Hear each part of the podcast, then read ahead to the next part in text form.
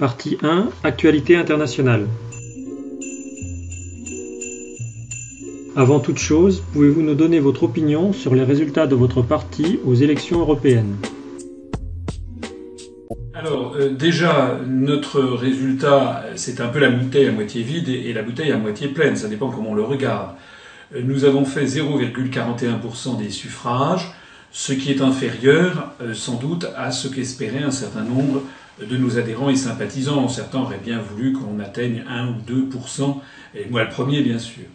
Euh, Donc on- il y a incontestablement une petite déception. Et puis pour les gens qui ne connaissent pas la politique, faire 0,41%, c'est être un parti marginal, ce qui, n'est pas faux. Euh, ça, c'est la bouteille à moitié, vide. Euh, La bouteille à moitié pleine, c'est que nous avons quand même beaucoup de raisons d'être relativement satisfaits et plein d'espoir pour la suite. Euh, Tout d'abord, euh, c'était la première élection nationale à laquelle nous participions. C'est un tour de force que d'avoir pu participer à ces élections, puisque ça nécessite quand même euh, d'avoir beaucoup d'argent. Nous avons lancé une collecte de dons et d'adhésions qui nous a amené à peu près euh, 300 000 euros de financement, ce qui était un peu insuffisant pour financer des professions de foi pour tous les électeurs français, mais ce qui nous a néanmoins permis de payer les 47 millions de bulletins de vote nécessaires, 24 500 000 professions de foi pour euh, être distribuées à la moitié des électeurs, 140 000 affiches, euh, et puis un million de tracts. S'agissant des tracts et des affiches, d'ailleurs, nous en avons encore un certain nombre euh, qui vont nous servir dans les mois qui viennent, puisque nous, les avions pour la majorité d'entre eux con- conçus de façon à ce que ça puisse être utilisé après les élections. Euh, donc déjà, ça c'est un tour de force parce que très peu de mouvements politiques sont capables de faire cela, et, encore moins d'ailleurs de se présenter au- au- dans les huit circonscriptions interrégionales, y compris en Outre-mer, ce que nous sommes parvenus à faire. Nous avons, il y a, je crois qu'il y a une douzaine de partis politiques qui y sont parvenus, mais des mouvements beaucoup plus connus, euh, comme le nouveau parti anticapitaliste de Besançon, n'a pu présenter que cinq listes sur, euh, sur les huit. Euh, Quant à nous, citoyens, qui a été extrêmement promu médiatiquement, euh, ils ont, euh, ils ont eu, euh, ils n'ont pas été capables non plus de le faire. Alors, euh, les 0,41% ne sont pas si mal euh, pour un parti par ailleurs qui n'a été médiatisé absolument nulle part. Il faut bien comprendre qu'il y a une espèce de loi de, loi d'airain qui, existe, c'est que le nombre de voix euh, dépend très largement, il y a un taux de corrélation extrêmement élevé, euh, du nombre de minutes passées dans les, grands, dans les médias de très grande diffusion. Or, nous n'avons été euh, cités, jamais euh, cités euh, sur euh, TF1, euh, France 2, euh, France, enfin, Canal, Arte, etc. Jamais ou pratiquement jamais cités sur France Inter, RTL, RMC, etc. Donc, c'est un réel tour de force que nous avons, que nous avons obtenu. Euh, Il y a des gens qui se moquent de nous en disant vous comprenez, vous faites 0,41%, c'est de la gnognotte. Regardez le Front National qui fait, euh, qui fait 24-25%. Oui, d'accord. Mais euh, nous, nous avons eu droit entre le 14 euh, avril et le, et le 16 mai, c'est-à-dire pendant la période où se cristallise l'opinion publique sur les votes, nous avons eu droit, selon les calculs même du CSA, dans les dix plus grandes télévisions françaises et, plus grandes ra- et- et dans les plus grandes radios, en tout et pour tout à 1 minute 30 secondes, diffusé sur France Inter le samedi pendant le pont du 1er mai à 7 heures du matin. C'est-à-dire que nous n'avions à peu près personne pour nous écouter. Alors qu'au même moment, euh, l'UMP ou le Parti Socialiste ont eu 850 fois plus de temps de parole, et même le Front National, euh, avec plus de 11 heures et 10 minutes, a, eu 400, euh, 450 fois plus de temps de parole que nous. De telle sorte que si l'on divise le nombre de voix obtenues par chaque parti par rapport au nombre de minutes dans les médias de grande diffusion, on s'aperçoit que l'UPR se distingue, mais de très très très très loin par rapport à tous les mouvements politiques, par le, grand nombre de voix obtenues par rapport, aux, minutes, euh, aux minutes dans les médias de, de, de grande diffusion. Euh, voilà. Alors, euh, au-delà de ça, j'insiste sur le fait que notre score est important également pour d'autres, à d'autres égards. Euh, Par exemple, nous avons eu des voix. euh, nos voix ne sont pas localisées dans une région ou dans une ville en particulier. On a eu des voix dans l'ensemble de la France, y compris en outre-mer, avec des choses quand même surprenantes. Par exemple, euh, en, Nouvelle-Calédonie, on a fait quasiment 400 voix, 398 voix. Je pensais que peut-être on ferait une cinquantaine de voix à Nouméa, pas du tout. Non seulement on a fait 398 voix, mais on a eu des voix, on a eu des pourcentages étonnants, les, meilleurs pourcentages dans la partie nord de la Nouvelle-Calédonie, dans les zones où il y a majoritairement, très majoritairement des, des, compatriotes kanaks. on a eu, pour la petite histoire, notre record national, c'est dans l'île de la Désirade en Guadeloupe, où nous avons fait 35% des suffrages. On a également eu six voix à Bora Bora. on a eu une dizaine de voix dans les îles australes, à.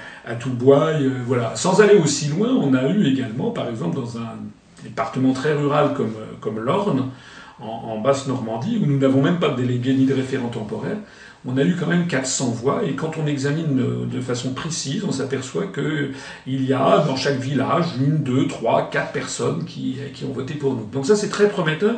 Ça veut dire qu'on a commencé à irriguer la, France profonde. Il n'y a, pas, il a pas un pic en particulier géographique ou social euh, euh, qui s'intéresse à nous. Et puis alors, euh, je dirais que, par exemple, dans la région Outre-mer, on a fait quand même 1% des voix.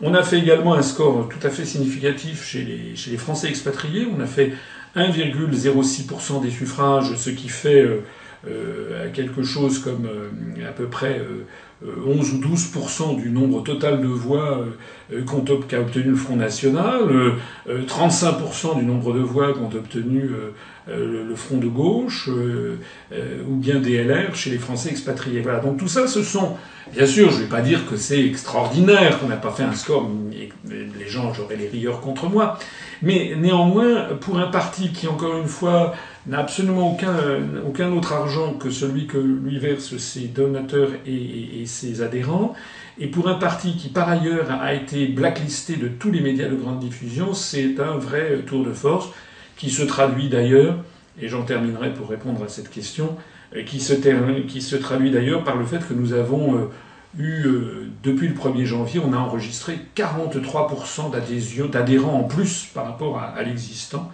Et nous avons, nous sommes, nous allons dans les jours qui viennent franchir probablement le, cap des 5500 adhérents.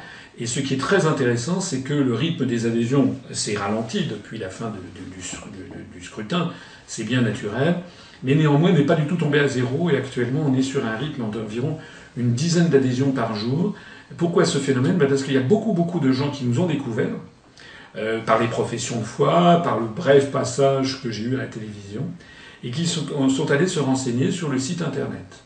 Et ils sont, il y a, peut-être 4 ou 5 millions de Français qui ont entendu parler d'un seul coup de l'UPR. Sur les 4 ou 5 millions de Français, il y en a peut-être 400 ou 500 000, 10% qui ont commencé à se renseigner.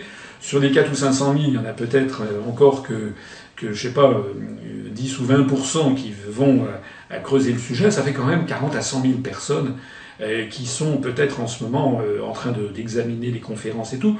On le voit d'ailleurs parce qu'on a des, un taux de fréquentation de notre site qui est très élevé. Et donc ceci est très prometteur puisque toute l'expérience passée montre que Lorsque les gens découvrent notre mouvement, ils ont besoin d'un petit moment euh, pour, euh, comment dirais-je, encaisser le choc, découvrir des analyses auxquelles ils n'étaient pas du tout habitués, et qui les choquent, euh, qui les perturbent d'ailleurs dans un premier temps. Et puis l'expérience montre qu'au bout de 5 mois, 6 mois, un an, parfois moins, parfois plus, ils finissent par adhérer. Donc nous sommes convaincus que toutes les retombées de ces élections sont encore à venir. Quel est votre avis sur la réforme territoriale proposée par le gouvernement? Alors, euh, cette réforme territoriale, d'abord, les Français n'en veulent pas. Je n'ai jamais vu autour de moi des Français réclamer euh, sur l'ère des lampions euh, supprimer les communes, supprimer les départements. Ça, ça n'existe pas, c'est pas vrai. Donc il faut voir que cette idée de supprimer un échelon territorial, est une idée qui est une espèce de serpent de mer que l'on nous agite maintenant depuis au moins une dizaine d'années, mais qui n'émane pas du corps social français. Ça vient des élites de la République qui disent aux Français il y a des échelons administratifs de trop.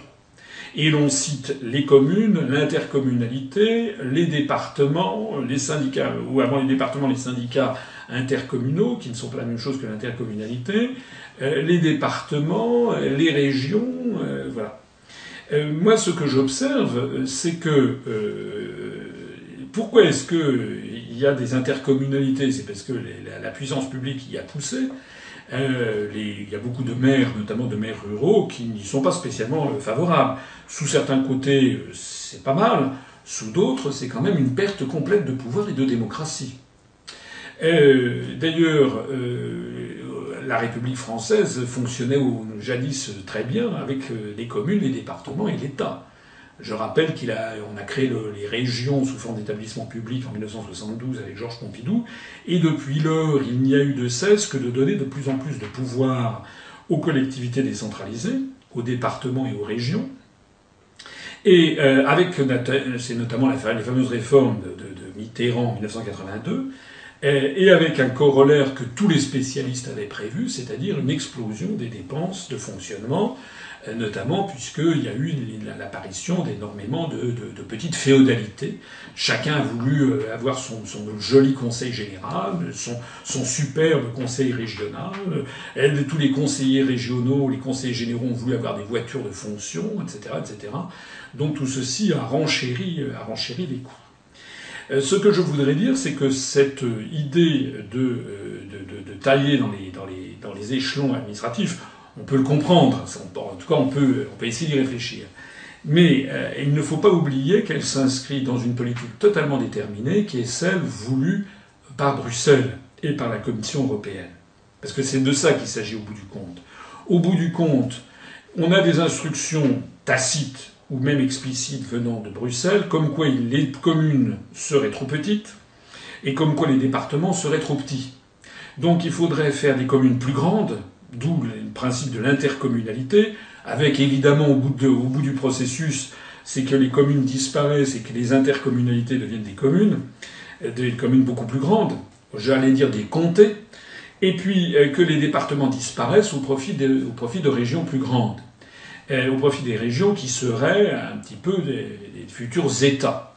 Euh, c'est à dessein que je parle d'État et de comté, c'est parce qu'en réalité, personne, à part nous, euh, ne le signalons, il y a derrière toute cette histoire l'idée que la France doit absolument avoir, si je peux utiliser cette métaphore, la même granulométrie, c'est-à-dire la même taille euh, que euh, les États américains et les comtés américains. C'est de ça qu'il s'agit. D'ailleurs, je vois à chaque fois qu'il est question du nombre de communes en France, il y a toujours quelqu'un pour pousser un cri d'orfraie en disant nous avons 36 700 communes alors qu'il n'y en a que 11 euh, 000 en Allemagne, 9 000 en Espagne, en Italie, il faut absolument faire comme nos voisins, etc. J'aimerais qu'on me prouve d'abord que ces suppressions font des économies. J'aimerais aussi que l'on me prouve que la situation chez nos voisins soit à ce point exceptionnelle. Parce que j'entendais des gens qui disent oui, oui, il y a eu des réformes qui ont été faites en Espagne, il faut absolument s'en inspirer. Mais enfin, l'Espagne est dans une situation calamiteuse aussi bien en termes économiques et sociaux qu'en termes, termes, de paix civile et qu'en termes de finances publiques et, autres.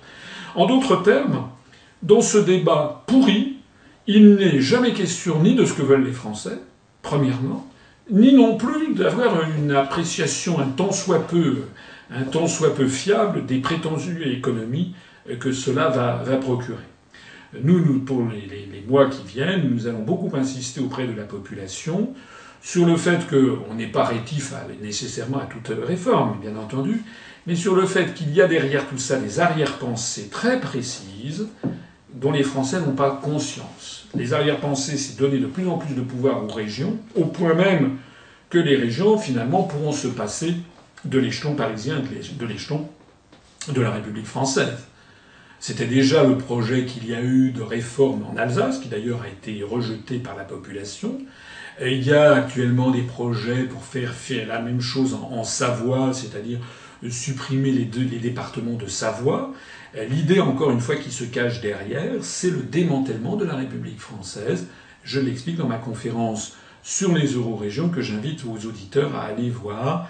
S'ils sont intéressés par ce sujet, ils doivent d'ailleurs s'y intéresser parce que c'est un sujet très préoccupant.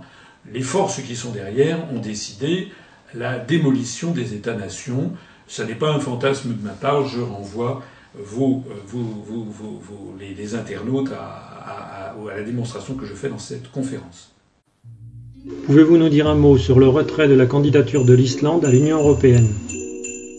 Eh bien, euh, oui, euh, c'est une. Euh, la candidature de l'Islande, c'est un peu comme ce que je viens de dire à l'instant sur, sur, sur les, les, réformes, le redécoupage des, des, régions en France. J'ai oublié de dire, je reviens un instant sur ce que j'ai dit précédemment, j'ai oublié de dire que la réforme sortie d'un chapeau de, François Hollande est absolument, est absolument burlesque. Euh, puisque là, on a, euh, il a taillé comme ça n'importe quoi. Il y a des régions qui restent comme elles étaient, d'autres qui fusionnent. Il y a donc des très très grosses régions, d'autres qui restent petites. Ça n'a, ça n'a pas grand sens. Je ne sais pas du tout ce que va devenir cette réforme. À mon avis, euh, François Hollande, je me demande s'il a, s'il a bien sa raison par moment quand je vois ce genre de, décisions qui sont prises comme ça à l'emporte-pièce. Alors je reviens à l'Islande.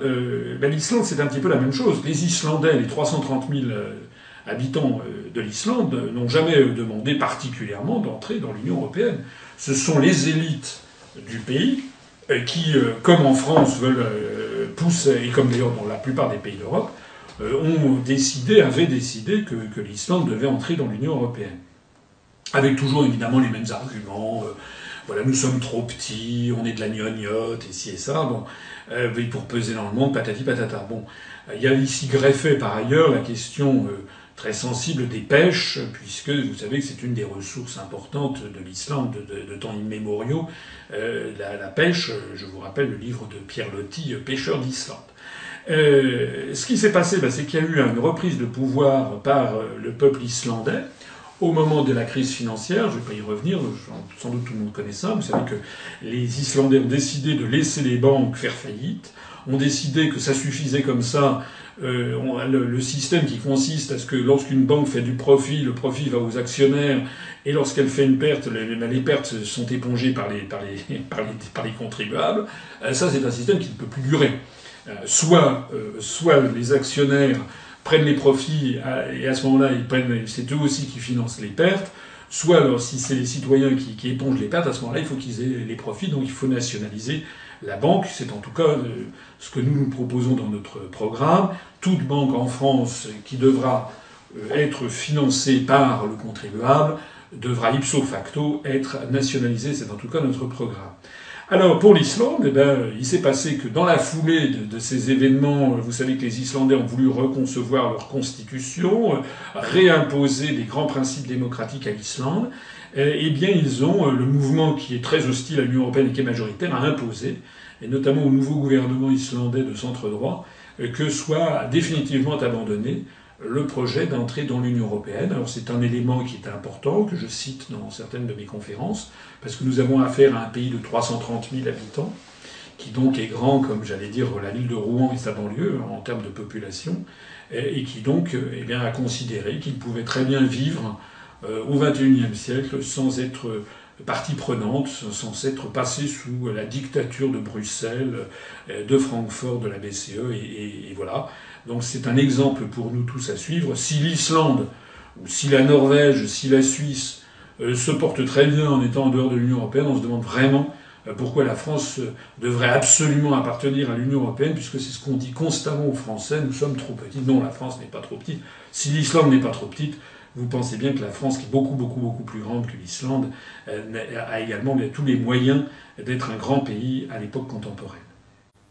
La banque française BNP Paribas pourrait se voir infliger une amende record par les autorités américaines. Que pensez-vous de cette affaire judiciaire? Alors c'est une, je ne connais pas parfaitement le dossier parce que c'est un dossier qui, je pense, est assez complexe. Je ne pense pas d'ailleurs que tout soit sur la table dans les médias. Et puis enfin, je n'ai pas eu tellement le temps de, de regarder ça de façon minutieuse. Euh, ce que je sais en tout cas, c'est que c'est, premièrement, l'amende est colossale, c'est du, du délire. 10 euh, milliards de dollars, je ne sais pas si vous vous rendez compte ce que ça représente que 10 milliards de dollars, c'est une amende qui a de quoi mettre la BNP euh, pas, pas en faillite parce qu'il y a des fonds propres, mais en tout cas elle ne résisterait plus au stress test, comme on dit, au, choc. Et, la, conséquence, c'est qu'il y, aura y aurait besoin d'une recapitalisation massive de la BNP et peut-être justement on se tournerait encore vers le cochon de contribuable pour, pour payer tout ça. Donc déjà, l'amende paraît complètement, complètement disproportionnée. Mais au-delà de cette disproportion, il y a un autre problème, parce que la disproportion, ça, même le gouvernement français, François Hollande, est monté au créneau pour le dire. Mais il y a un problème bien supérieur, bien, enfin antérieur, j'allais dire, au problème de la disproportion, il y a le problème de l'amende elle-même. Parce que de quoi s'agit-il? Il, s'agit de ce, que, dont les Américains sont spécialistes, c'est-à-dire des législations exterritoriales. C'est-à-dire que les Américains décident que, avec le dollar, on n'a pas le droit de faire des transactions, même si les États-Unis ne sont pas concernés. Les transactions qui, sont, qui font grief ne se sont pas déroulées sur le sol des États-Unis d'Amérique. Les transactions qui font grief, auxquelles se seraient livrés euh, des services de la BNP, d'après ce que j'ai cru lire, je suis pas là pour défendre la BNP, mais d'après ce que j'ai cru lire, en fait, auraient été réalisées euh, euh, sur des, comment dirais-je, des marchés financiers, dans des places financières en Europe, euh, en Suisse, je sais pas quoi, euh, avec euh, des pays comme Cuba ou l'Iran et avec des dollars. Donc, si on résume bien la situation pour faire simple, premièrement, les États-Unis d'Amérique inondent le monde avec des dollars qui ne valent rien. Ils ont un déficit absolument géant de leur balance des paiements courants qu'ils colmatent en, en, imitant des bons du trésor, ce qu'on appelle la planche à billets de façon, euh, de façon euh, euh, comment dirais-je, métaphorique. C'est plus une planche à billets parce qu'il n'y a même plus de papier. C'est simplement des, numéros, des chiffres sur, sur, des, sur, des, ordinateurs. C'est complètement virtuel. Donc ça, c'est l'émission de bons du trésor américain. Donc ils inondent à chaque fois, ils inondent ce qu'on appelle les quantitative easing, les facilités, où, ils, inondent le monde de, dollars, à, point tel que d'ailleurs les États-Unis d'Amérique ne, publient pas, ne publient plus l'agrégat que, les spécialistes appellent M3, qui est l'ensemble de, tous les dollars émis dans le monde. Euh, nous ne le connaissons plus. Donc le premier point, c'est que d'abord ils inondent le, monde de dollars, ce qui leur permet d'ailleurs d'acheter, euh, de, racheter euh, des actifs avec cette monnaie de singe. Mais en plus de ça, ils imposent, avec euh, le paquet cadeau, ils imposent que ces dollars doivent obéir à des lois exterritoriales qu'ils fixent. C'est-à-dire que, c'est de l'escroquerie en, en bande organisée. C'est quelque chose de démentiel. Voilà. Donc, ah, plutôt que M. Hollande ou M. Fabius, quand ils se plaignent de la disproportion de, la, de l'amende que risque la, la BNP, d'ailleurs, ils, s'en plaignent d'une façon qui est assez cocasse, puisqu'ils s'en plaignent auprès du président Obama, lequel président Obama a dit, mais écoutez, euh, moi j'y peux rien, je laisse la justice suivre son cours, il a beau jeu de, de dire ça. On voit bien que les autorités françaises, en fait, découvrent simplement l'Amérique, si j'ose dire. C'était découvrent que nous avons affaire à des escrocs, des gangsters, et que euh, tout est bon pour en fait pressurer les, les autres pays du monde. Euh, moi, je ne sais pas comment va se terminer cette histoire, mais je pense qu'il va falloir, normalement, il faudrait une partie de bras de fer. C'est en tout cas la preuve que l'on ne doit pas euh, faire, on ne doit pas se compromettre. On ne doit jamais se compromettre avec une puissance qui essaie de vous écraser, de vous domestiquer, de vous vassaliser. Voilà, il faut être soi-même, défendre bec et son, son, indépendance et sa souveraineté. Je peux vous assurer que je ne pense pas que les États-Unis d'Amérique s'amuseraient à une chose de cette nature avec la Russie, avec la Chine ou avec l'Inde. D'ailleurs, ce n'est pas pour rien que la Russie et la Chine sont en train d'essayer de mettre sur pied un système financier international qui se passera du dollar. Quel est votre avis sur la pétition mise en ligne par l'Express proposant l'asile politique à Edward Snowden? Ben, euh, oui, euh, c'est tout à fait euh, sympathique. Nous, nous avions lancé, au moment de l'affaire Snowden, on avait lancé une pétition euh, pour demander que lui soit attribué le prix Nobel de la paix à Edward Snowden, ainsi d'ailleurs que à, à, David Assange. Voilà. Donc on a eu, on a eu un petit, un petit succès avec cette pétition. Enfin bon, elle était, elle était restée, elle était restée, voilà.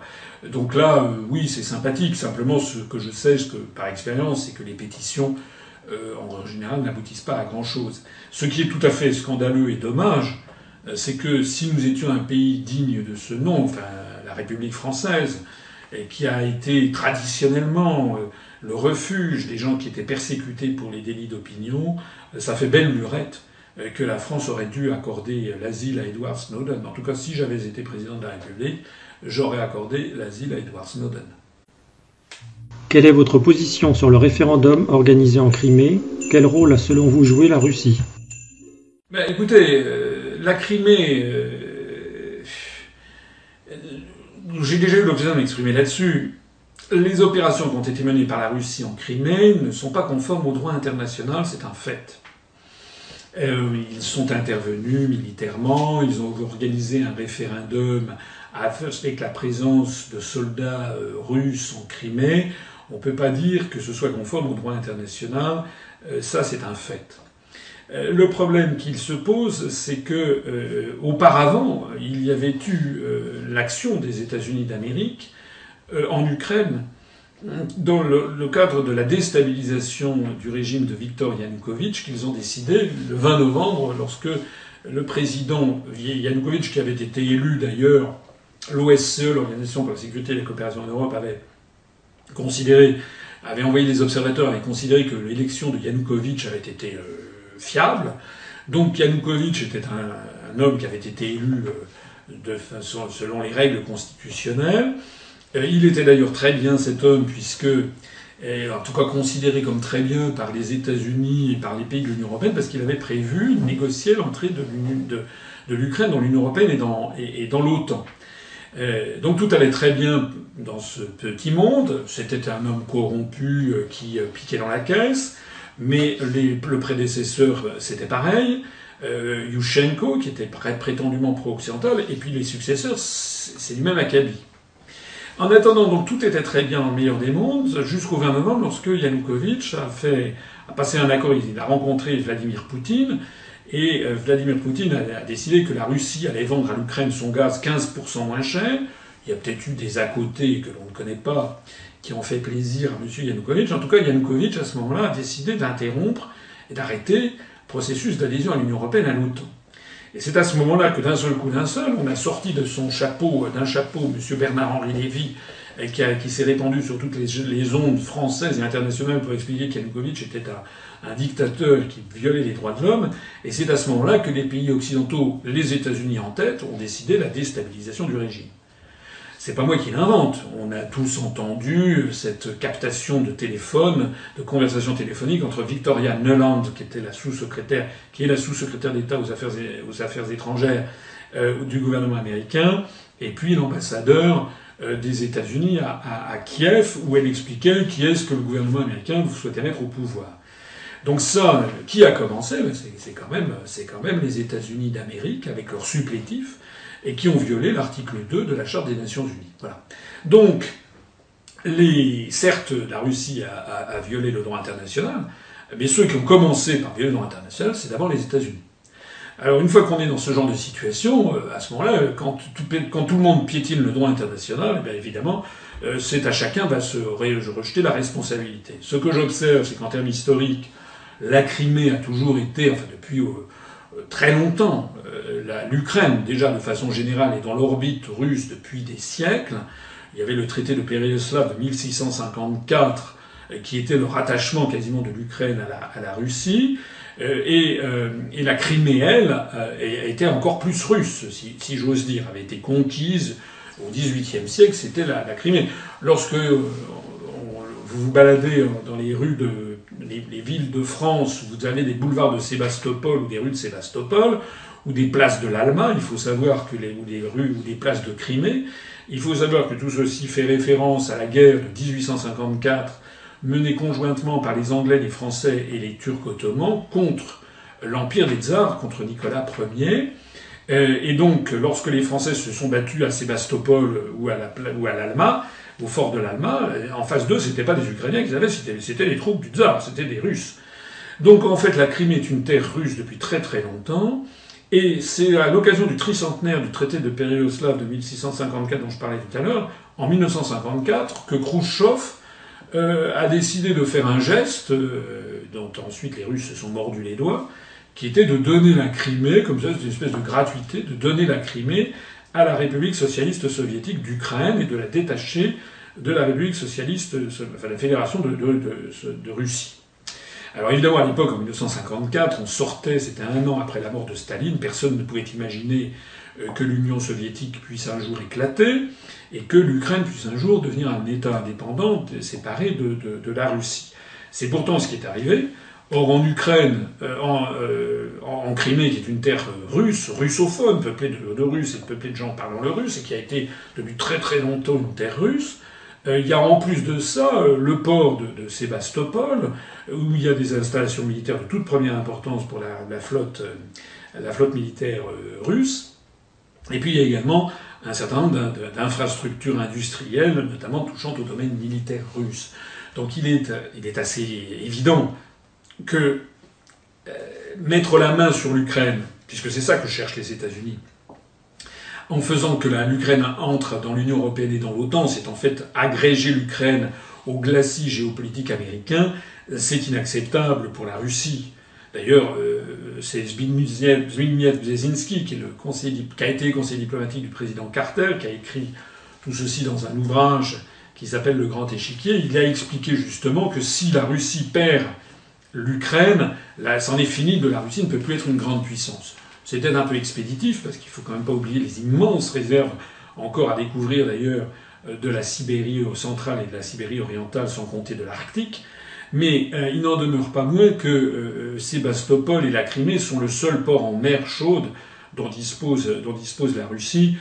Donc vouloir retirer la Crimée à, la Russie, c'était évidemment un chiffon rouge que ne pouvait pas accepter le régime russe, quel qu'il soit, sauf si ça avait été un régime totalement, totalement corrompu et, aux mains de, l'Occident. Pas plus d'ailleurs que les Américains n'avaient pu tolérer que soient installés des, des missiles des fusées, comme on disait à l'époque, en 1961 à, Cuba.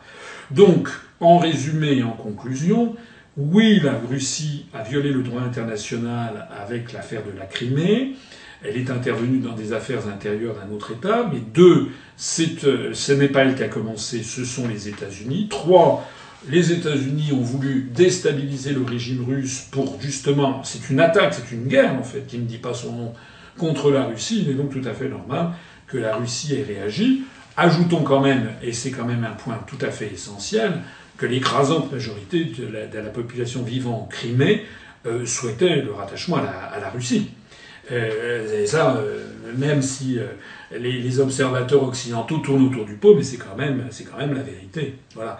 Alors maintenant, s'agissant du reste de l'Ukraine, vous avez vu qu'il y a eu une élection là, de M. Polomorenko, qui est un oligarque ukrainien qui a été élu président de la République je trouve quelque chose d'assez cocasse dans, dans, les événements. Il y a presque une espèce de pied de nez que nous donnent les événements, c'est que à quelques milliers de kilomètres, il vient de se passer à peu près deux événements, pas, exactement identiques, mais qui présentent pas mal de points de comparaison. C'est l'élection présidentielle en Ukraine et l'élection présidentielle en Syrie. Puisque euh, dans un cas comme dans l'autre, il y a eu une élection dans un pays qui est un pays à feu et à sang, la Syrie d'un côté, l'Ukraine de l'autre, dans un cas comme dans l'autre, il y a une partie de la population qui est euh, en, rupture ouverte avec le, pouvoir central.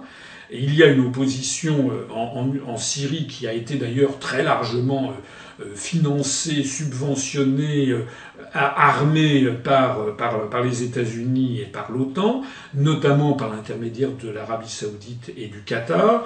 Il y a d'ailleurs toute une série de mercenaires, de takfiristes, c'est-à-dire des musulmans fanatiques, venus de tout le monde musulman, qui sont en fait des mercenaires payés par le Qatar pour essayer de déstabiliser la Syrie. Et puis alors en Ukraine, eh bien vous savez que alors la, la Crimée j'en ai parlé, mais la partie orientale de l'Ukraine est très très majoritairement peuplée de russophones ou de gens de nationalité russe et qui n'acceptent pas le, régime actuel, qui est un régime issu d'un coup d'État et inconstitutionnel, qui est à Kiev. Ça n'est pas parce qu'il est soutenu par Washington et par l'Union européenne que ça fait du régime actuel de Kiev un régime euh, constitutionnel.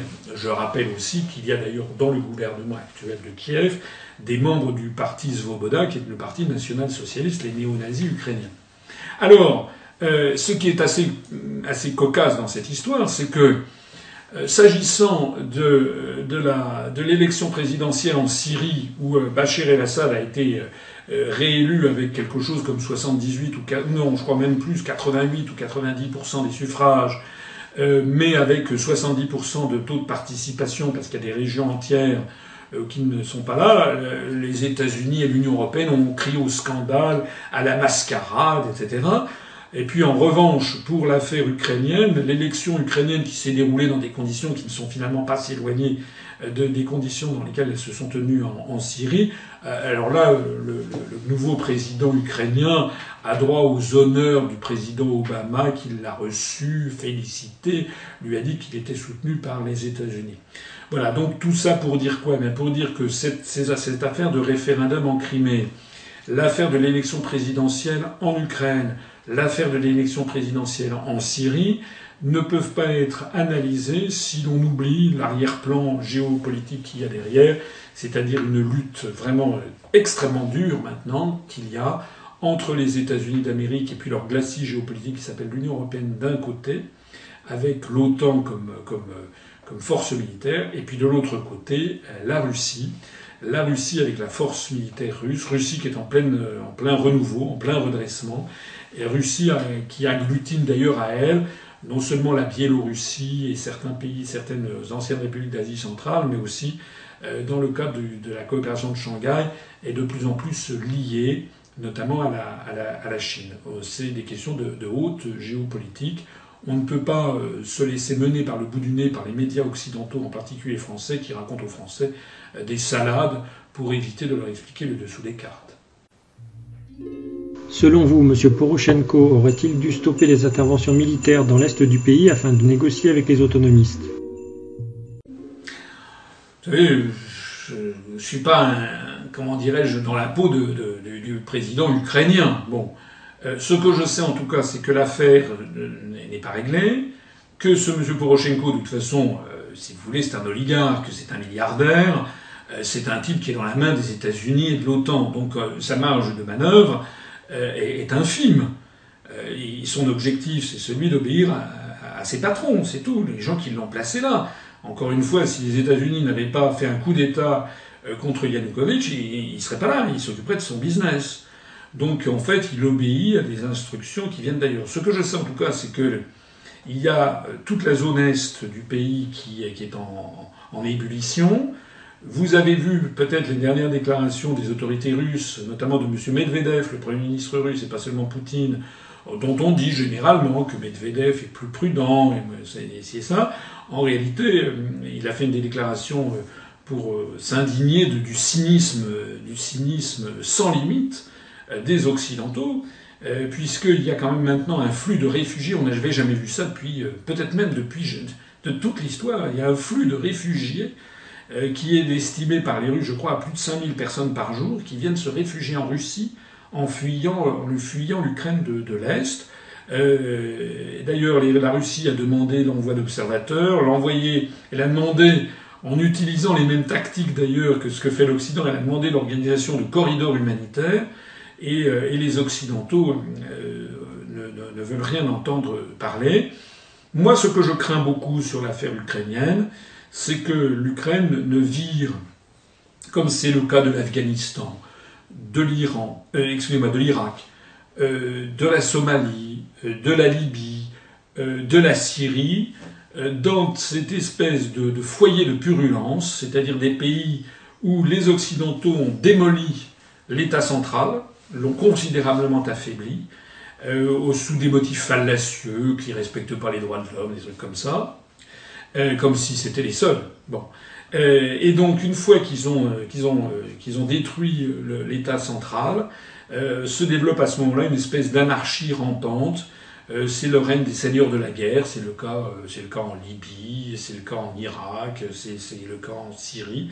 ça risque d'être le cas en, en Ukraine, d'avoir une espèce de pays qui soit en permanence un pays où il y ait une espèce de, de, foyers de, de, de contestation, d'anarchie rampante, qui entrave un petit peu les marges de manœuvre, notamment de, notamment de, de la Russie.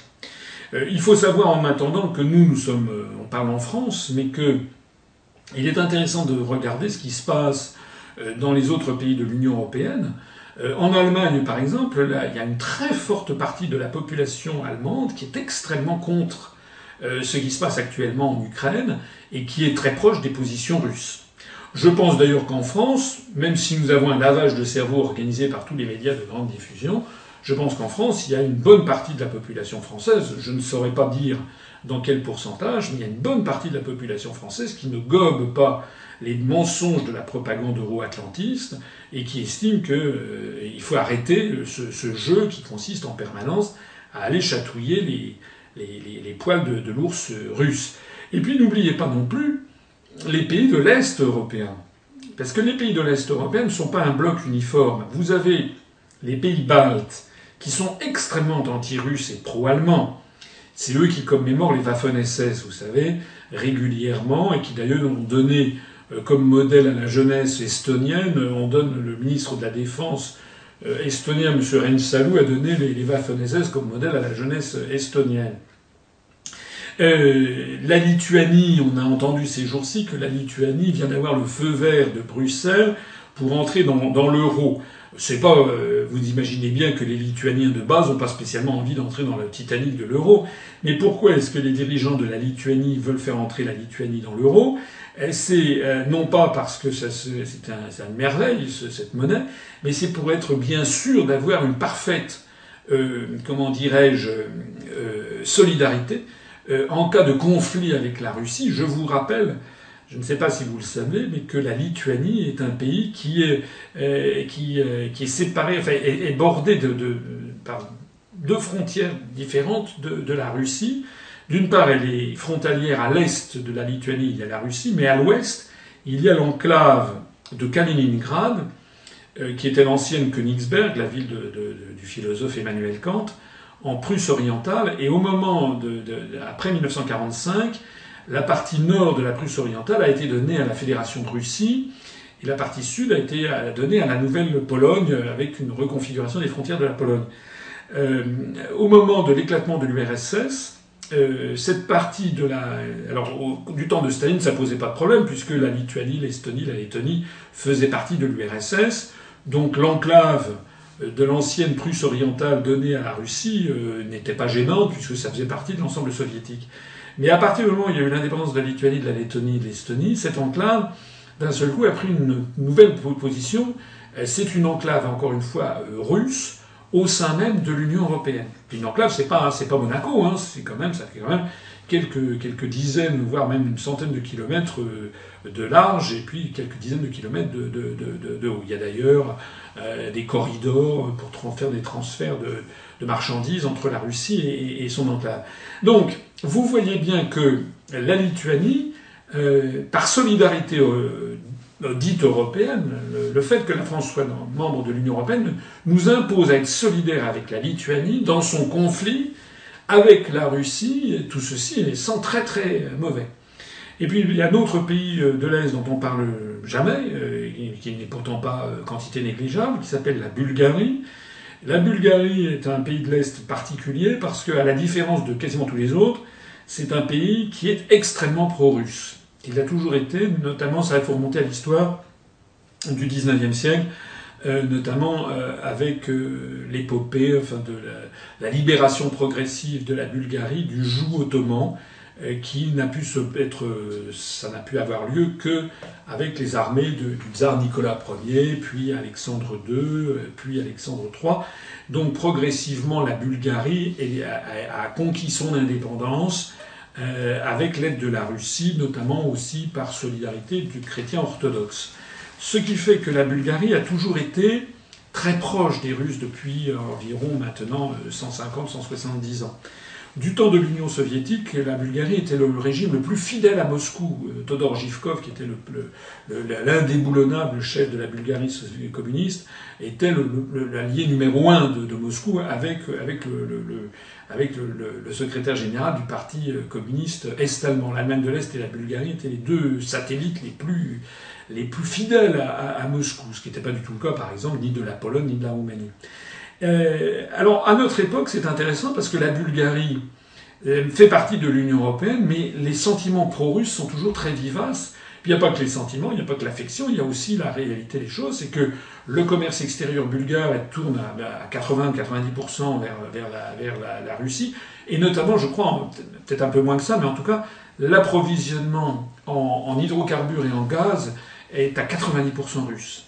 C'est dire que la Bulgarie, par exemple, est, vent debout contre une position russophobe ou anti-russe de l'Union européenne. Tout ceci pour c'est une énième illustration du fait que l'Union européenne est une tour de Babel où tout le monde voit midi à sa porte, que tout le monde tire dans tous les sens et qu'en définitive, le seul qui peut emporter le morceau, c'est la grande puissance qui tire les ficelles et derrière laquelle se range une majorité d'États, c'est-à-dire les États-Unis d'Amérique.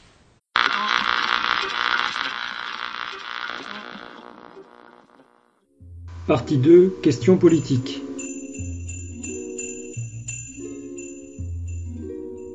Monsieur Asselineau, vous critiquez régulièrement les propositions et sorties du Front National. N'y attachez-vous pas trop d'importance comparativement aux autres partis politiques français? Alors, euh, ça, c'est un, reproche qui nous est fait par les électeurs du Front National, plus exactement par les militants du Front National. Je voudrais quand même signaler que euh, nous critiquons tout le monde. J'ai fait une conférence qui s'appelle Les partis politiques respectent-ils l'intelligence des Français euh, que les internautes peuvent aller, voir. Ils se rendront compte que tous les partis politiques, je critique tous les partis politiques, de façon extrêmement sévère, mais extrêmement juste, puisque tout est fondé sur des faits absolument irréfutables. Donc déjà, c'est quand même un mauvais procès que de laisser entendre, parce que j'en ai j'ai souvent vu ça, euh, des, cyber-militants du, FN qui viennent sur notre page Facebook, par exemple, pour s'indigner que je ne taperai, comme ils disent, que sur le Front National. C'est faux. Matériellement, c'est faux. J'ai dit beaucoup de choses sur les autres. Maintenant, il faut aussi être, être sérieux. Euh, si je dis que l'UMP est un parti européiste et euro-atlantiste, euh, ça va surprendre personne. Tout le monde est au courant. Ah, si je dis que le Parti socialiste, que M. Hollande a trahi ses électeurs, ça va surprendre personne. Tout le monde est au courant. Donc euh, je ne vais pas passer mon temps à dire des choses dont tout le monde est au courant. Bon, c'est quand même la vérité. Le problème auquel nous nous sommes confrontés, c'est que depuis que j'ai créé l'UPR, et surtout depuis que l'UPR se développe, et on l'a vu tout spécialement au moment des élections européennes, quand nous disons que nous voulons sortir de l'Union européenne, de l'euro et de l'OTAN, on a une réaction de type pavlovien, comme on dit, c'est-à-dire une réaction automatique, psychologique, d'environ 90% de la population qui dit Ah Vous dites la même chose que le Front National. Et ces 90% se subdivisent en deux parties inégales.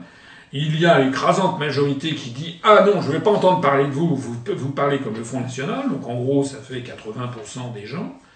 Et puis euh, il y en a d'autres, ça fait 15 à 20%, qui disent Ah donc vous parlez comme le Front National, ne soyez pas des diviseurs et rejoignez-nous, rejoignez le FN. Donc si euh, je suis obligé de parler du Front National, c'est parce que nous sommes bien obligés de répondre à, cette situation que je n'ai pas créée. Voilà, donc ça c'est la première chose. Alors maintenant, qu'est-ce qui nous distingue du Front National Et pourquoi les, électeurs, enfin les, militants du Front National sont-ils en transe? Ils se mettent parfois dans, des réactions de type hystérique euh, quand, euh, quand je fais des critiques du Front National. Euh, ce qui nous distingue du Front National, c'est toute une série de choses. La première, c'est la clarté du programme. Nous l'UPR s'est créé pour faire sortir la France de l'Union européenne, de l'euro et de l'OTAN. On l'a écrit euh, dans euh, la charte fondatrice, c'est mis noir sur blanc dans le programme, c'est dans toutes les analyses, dans toutes les conférences, dans tous les textes que nous publions, dans nos professions de foi également. Nous voulons sortir de l'Union européenne, de l'euro et de l'OTAN. Et sortie de l'Union européenne et de l'euro, ah, c'est même l'objet même qui a été publié euh, au journal officiel lors de la création de l'association politique nommée Union populaire républicaine, c'était en, juin 2007. Face à ça, le Front national ne propose pas la sortie de l'Union européenne, de l'euro et de l'OTAN. Plus exactement, sur l'OTAN, il propose vaguement, mais ça change constamment, mais vaguement la sortie du commandement militaire intégré, ce qui n'est pas du tout la même chose que la sortie de l'OTAN. Et sur l'Union européenne et l'euro, on peut trouver dans la bouche de Mme Le Pen ou dans celle de M. Alliot, de M. Euh, de Monsieur Chopra, de, de Monsieur Philippot, euh, de Monsieur Bono, qui est un des, un des conseillers en matière monétaire, de Monsieur Sulzer, qui était également un conseiller en matière économique, etc. on peut trouver autant de points de vue que de personnes, et d'ailleurs même plusieurs points de vue par personne, parce que ça dépend du moment où il s'exprime. Donc en fait, on a affaire à quelqu'un qui dit en permanence, à une, structure qui dit en permanence des choses totalement contradictoires. Euh, que ce que vous penseriez, par exemple, si vous allez vous marier avec, euh, avec votre conjoint, vous passez à la, mairie, et puis euh, au moment où le, maire dit, bon alors, acceptez-vous de prendre pour époux ou pour épouse monsieur ou madame Tartemuche, eh ben, votre conjoint dirait euh, oui, euh, peut-être, non, euh, peut-être, oui, oui, non, oh, peut-être, oui. bon, il y a un problème. Voilà. Ben, le problème, il est là. Le problème, c'est que le Front National change absolument constamment de discours. Alors, quand vous avez affaire à une structure qui change constamment de discours, il ben, faut revenir à quoi? Il faut revenir à ce qui est écrit, aux engagements, c'est-à-dire les professions de foi. Et je l'ai dit, redit, d'ailleurs j'attends toujours qu'on donc je vais le dire une nouvelle fois, je paye une caisse de 12 bouteilles de champagne à l'internaute qui sera capable de me présenter une, profession de foi du Front National où il est question euh, que le Front National propose de sortir de l'Union Européenne. Voilà, par l'article 50, comme nous le proposons, c'est-à-dire de façon unilatérale. Si vous allez sur le site du Front National, il est question de renégocier les traités européens. Alors de façon très vicieuse, ils ont dit oui, puis alors si on n'y arrive pas, alors peut-être qu'à ce moment-là, on fera un référendum sur la sortie de l'Union européenne. Mais c'est bizarre ça. C'est-à-dire qu'il n'y a aucune promesse de référendum, puisque ce, référendum est assujetti à une renégociation des traités, donc on ne sait pas quelle serait, euh, sur quoi elle porterait. Et on ne sait pas ce que, qui déciderait si les traités ont été ou non renégociés. Il n'y a aucun engagement de date, il n'y a aucun engagement en réalité. Je signale que lorsque Mme Le Pen présente son programme pour la présidentielle, par exemple en 2012, elle ne dit pas on va faire un référendum pour savoir s'il faut sortir de Schengen ou savoir s'il faut lutter contre l'immigration. Non, là, elle y va bien en tête. Donc ça veut dire que sur ces sujets, c'est le sujet le plus fondamental, puisqu'il touche à la souveraineté et l'indépendance nationale, en réalité, le Front National ne, euh, ne dit mot, ne dit pas qu'il veut sortir de l'Union européenne, et donc, comme dit l'adage français, qui ne dit mot consent. Il y a, je, l'ai dit l'autre fois, j'étais interviewé sur Radio Tropique FM, il y a une très belle citation d'un grand, grand diplomate français, qui a une très mauvaise réputation d'ailleurs, qui s'appelait Talleyrand, vous savez, au début du XIXe siècle, qui a servi tous les régimes, qui était, un, une anguille.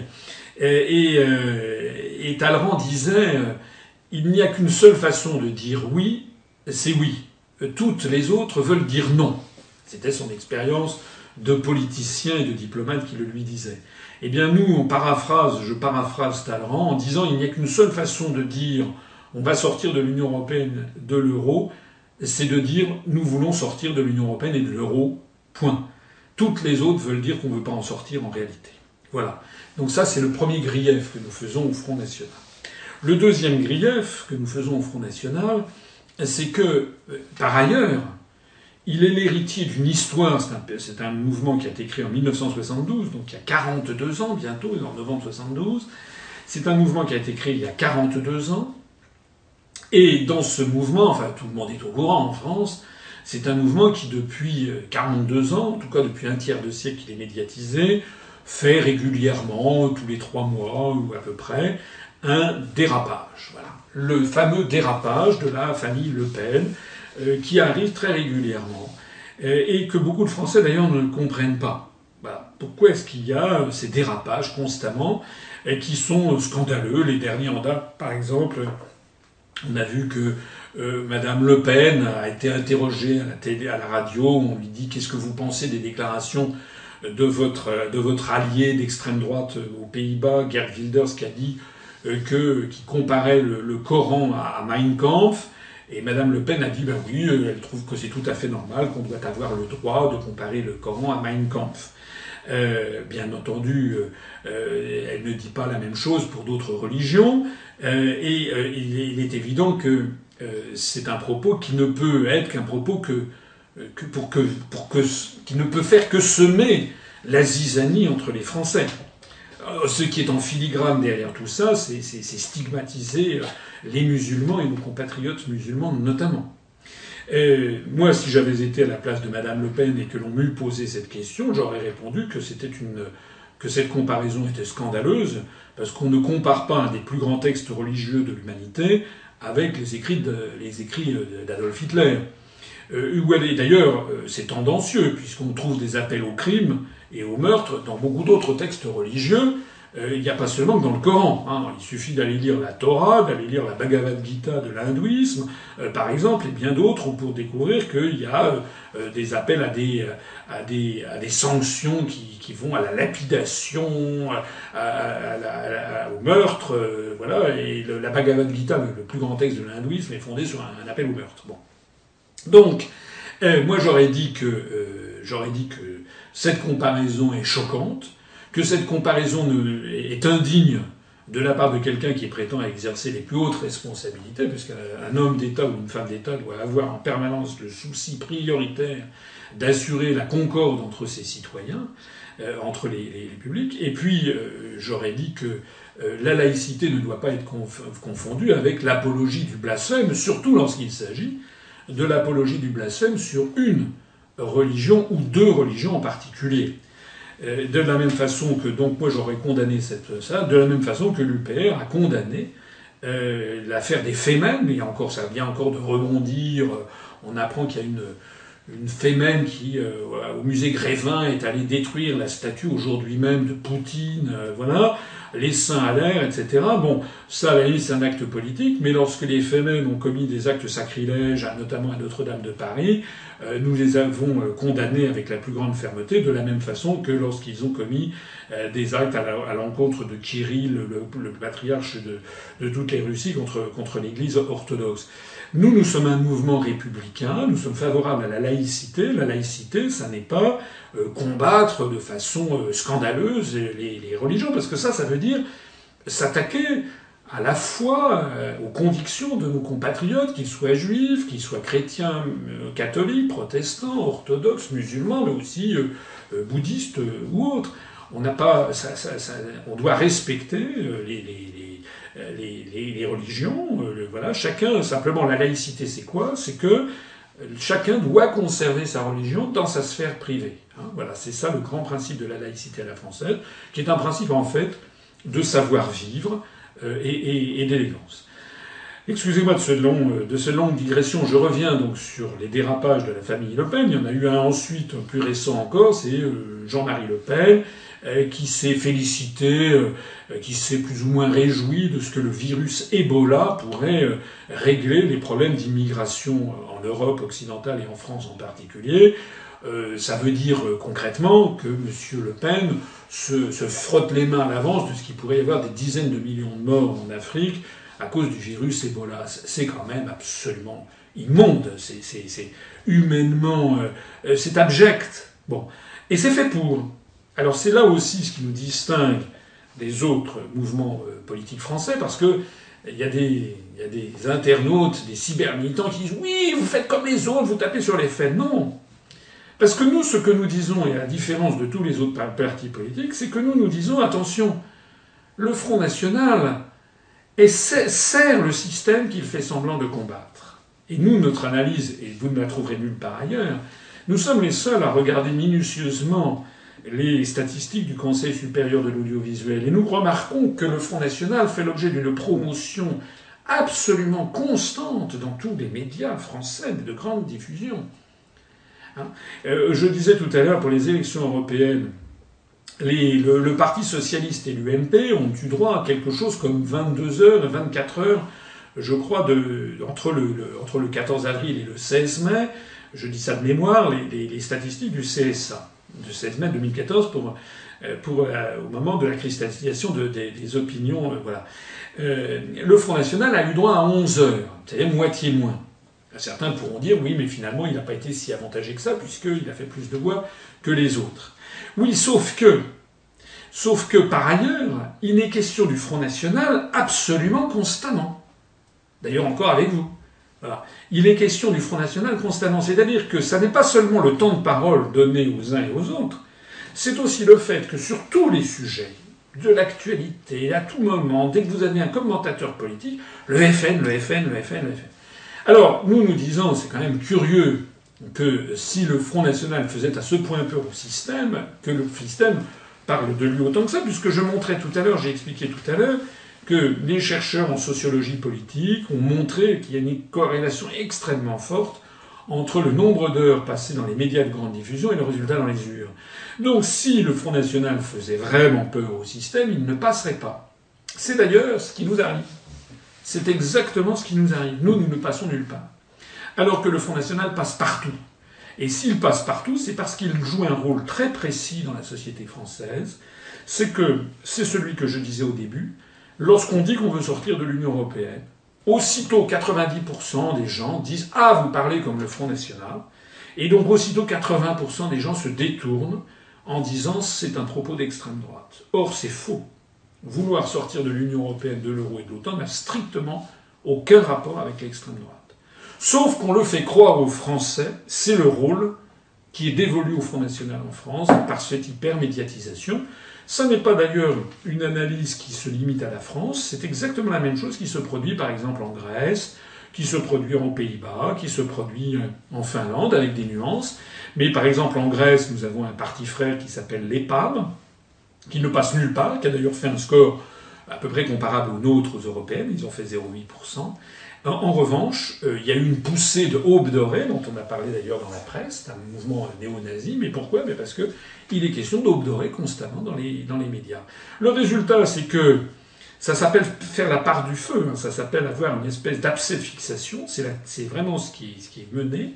Les Grecs sont dans une situation épouvantable, il y a 65% des, des moins de 25 ans qui sont au chômage, quelque chose comme 28 à 29% des Grecs toutes générations confondues qui sont au chômage, et ils auraient mille fois euh, des raisons de se, révolter.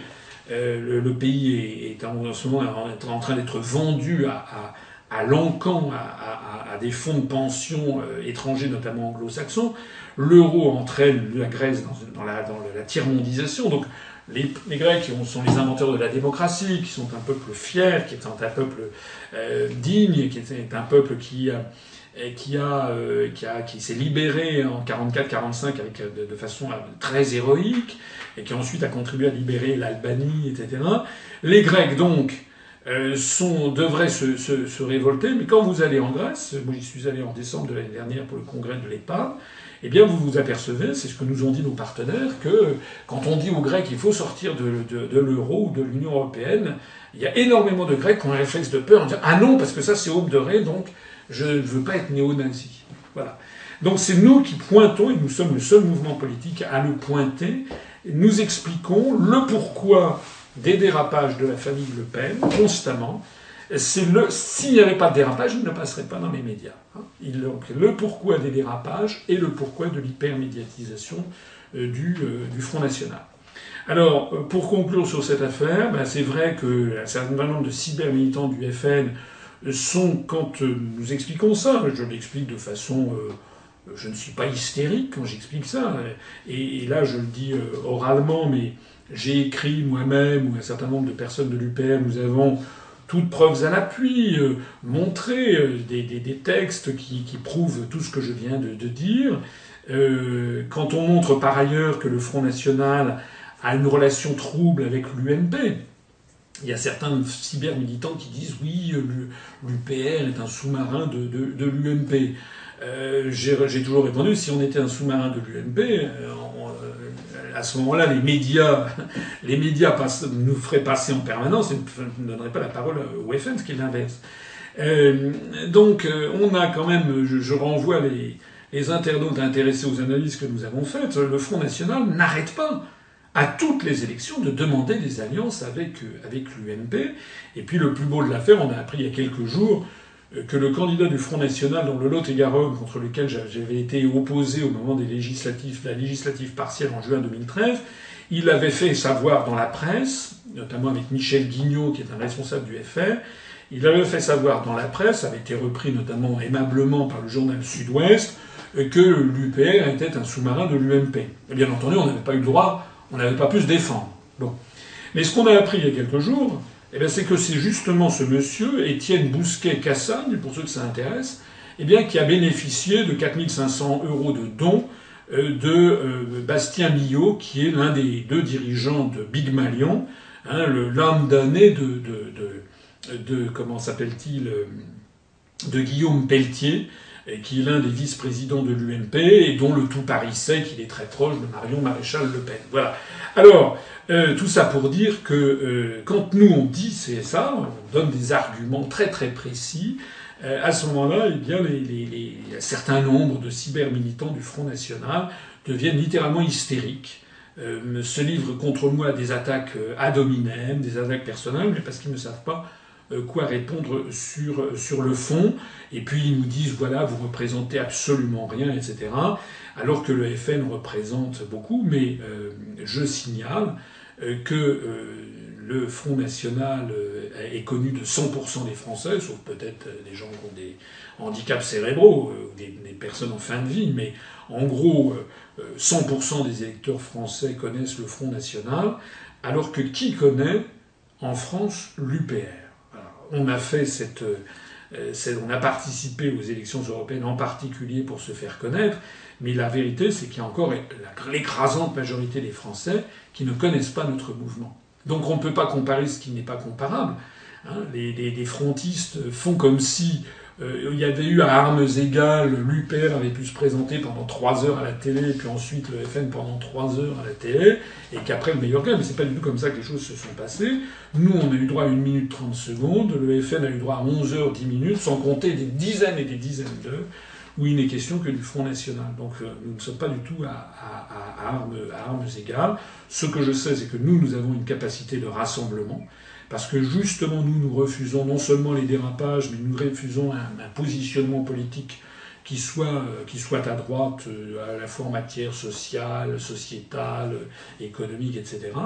De telle sorte qu'il y a chez nous des gens qui viennent de droite, du centre et de gauche, alors que le Front National, ça n'est un secret pour personne, a, des positions qui sont très à droite et qui n'est pas capable, quoi qu'on en dise, de rassembler une majorité de Français venant du centre, de la droite modérée, du centre, de la gauche modérée et de l'extrême gauche.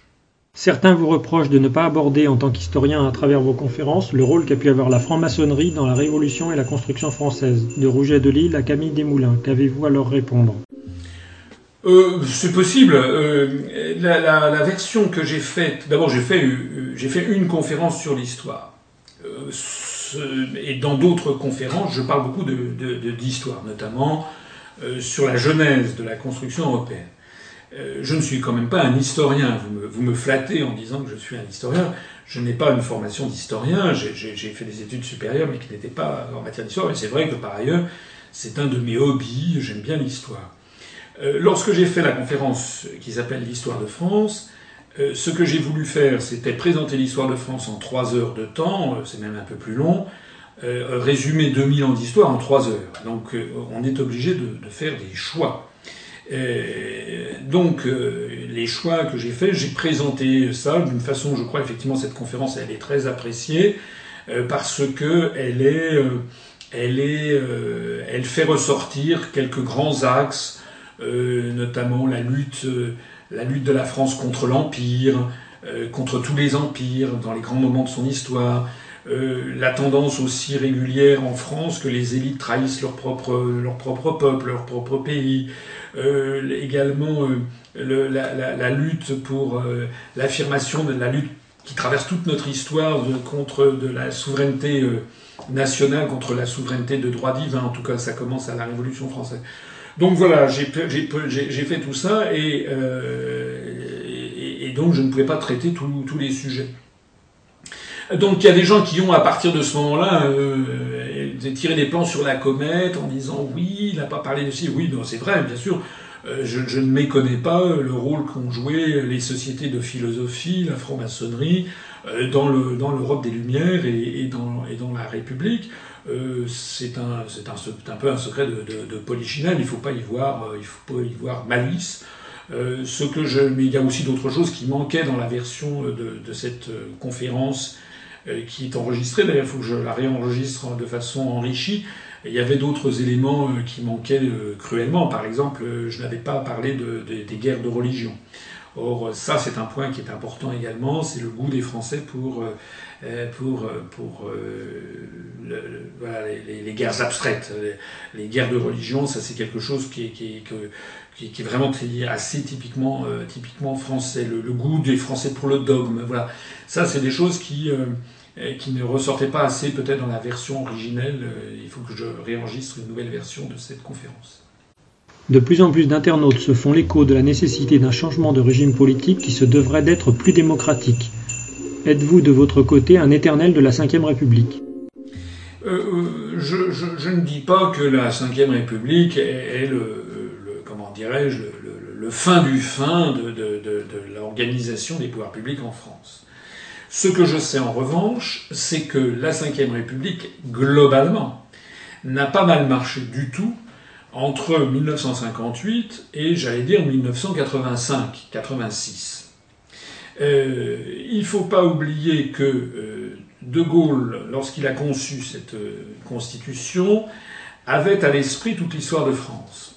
Et comme un peu ce que je viens de dire à moi-même sur, sur l'histoire. Et donc, de Gaulle savait que ce qu'il faut en France, c'est un chef d'État qui ait du pouvoir et qui puisse faire plier les féodalités. C'était dans les grands moments de notre histoire, ça a été par exemple euh, les, grands rois de France, hein, euh, que ce soit, euh, je sais pas, Philippe le Bel, que ce soit Louis XIV, que ce soit, voilà, les, les, plus grands rois de France, Louis XIV dans les débuts, les plus grands rois de France, Louis XI, sont des, Louis IX également, ont assuré la justice sociale et ont, ont fait plier les féodalités. Voilà. Et donc, il estimait qu'il fallait qu'il y ait un, chef d'État qui ait vraiment du pouvoir pour faire plier les féodalités de notre époque, qui sont d'une part les partis politiques, d'autre part les, grandes sociétés euh, économiques, financières, industrielles qui, euh, qui, font des, féodalités. Euh, pour organiser cette, ces, pouvoirs, De Gaulle avait pensé, et c'est assez intelligent, au fait que les Français ont gardé un sentiment monarchique les Français ont, besoin d'un chef d'État puissant, qui soit un peu un roi, mais les Français ont, également besoin de lui couper la tête. Il y a les deux. Hein. Il y a à la fois la volonté d'avoir quelqu'un, on le voit bien par exemple en ce moment, euh, ce que reprochent les Français à François Hollande, c'est finalement euh, de, ne prendre aucune décision, euh, de, ne pas avoir le pouvoir. En fait, c'est ça qu'il lui reproche, d'être flou, indécis. C'est un peu le même reproche qu'il y avait eu contre Louis XVI. Euh, et, malheureusement, euh, François Hollande, tel Louis XVI, euh, tergiverse, etc. Et au bout du compte, ben, plie devant les féodalités. Voilà.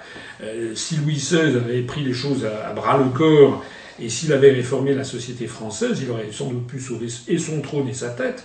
Encore eût-il fallu qu'il il, il ait la fermeté de s'opposer au milieu constant dans lequel il vivait, qui était celui de, la cour, de la même façon que le milieu constant dans lequel vit François Hollande, ce sont les cabinets ministériels, les grands patrons, les dirigeants euh, de l'Union européenne, etc., les journalistes des grands médias qui sont qui jouent le jeu de, l'euro-atlantisme. Euh, voilà, si François Hollande avait le souci euh, de se balader un peu dans la France profonde, de prendre ses vacances chez dans, un gîte rural et puis de discuter avec les gens, il se rendrait compte un petit peu de ce qu'il convient, de ce que souhaite le le peuple français. Alors, euh, De Gaulle avait conçu la Ve République aussi avec un Premier ministre qui avait beaucoup de pouvoir. Et ça, c'était cette diarchie au sommet qui était intelligente, puisqu'il euh, y avait donc un Premier ministre qui s'occupait du, quotidien, euh, de la vie quotidienne, des, mesures qui sont forcément impopulaires, donc progressivement qui, qui servaient de fusible pour protéger le président de la République. Et puis le président de la République, lui, eh bien, c'était quelqu'un qui euh, gérait euh, euh, qui gérait la France sur long terme, qui s'occupait de l'essentiel, comme disait De Gaulle, c'est-à-dire la souveraineté, l'indépendance nationale, la liberté de la France. Donc moi, je trouve que de cette architecture n'était pas si mauvaise. Et d'ailleurs, lorsque en 1981 François Mitterrand a été élu président de la République, il y avait personne qui critiquait la constitution de la Ve République. Elle avait été beaucoup critiquée par Mitterrand lui-même dans les années 60-70, mais à partir du moment où il a été élu, ben d'un seul coup, les critiques, se sont tues parce que d'un seul coup, ils se sont rendus compte que cette constitution permettait au président de la République, cette fois-ci de gauche, d'imposer un programme, un programme commun de la gauche euh, 80-82, il a eu tous les pouvoirs pour imposer un programme qui était un programme honnêtement, sous certains aspects, réellement révolutionnaire. La décentralisation, c'est à mon avis pas ce qu'il y a eu de mieux, mais par exemple, les nationalisations, moi je n'y étais pas favorable aux nationalisations de toutes les banques et de tout le secteur des grandes industries, mais ça a été fait. Euh, la défense du service public, ça j'y suis favorable. Euh, a été, il y a eu des avancées sociales indéniables. Il y a eu également euh, la suppression de la peine de mort. Il y a eu des tas de choses qui ont été faites. Donc, mon propos vise donc à montrer que ça n'est pas la Ve République en tant que telle qui empêche la démocratie. Ce qui empêche la démocratie, c'est pour ça que j'ai créé l'UPR, c'est que maintenant, nous élisons des responsables qui n'ont plus de pouvoir. Ils n'ont plus les vrais pouvoirs. Toutes les manettes ont été données à Bruxelles, à la Commission européenne, à Francfort pour la Banque centrale européenne et l'euro, et en matière diplomatique et, militaire, euh, à l'OTAN, donc à Bruxelles et en fait à Washington. Donc le problème, il est là. Alors je sais bien qu'il y a des gens qui lancent des projets de sixième république, moi je dis, pourquoi pas une septième ou une huitième, mais le problème, à mon avis, euh, il est, il est d'abord et avant tout dans le fait qu'il faut rapatrier en France le pouvoir.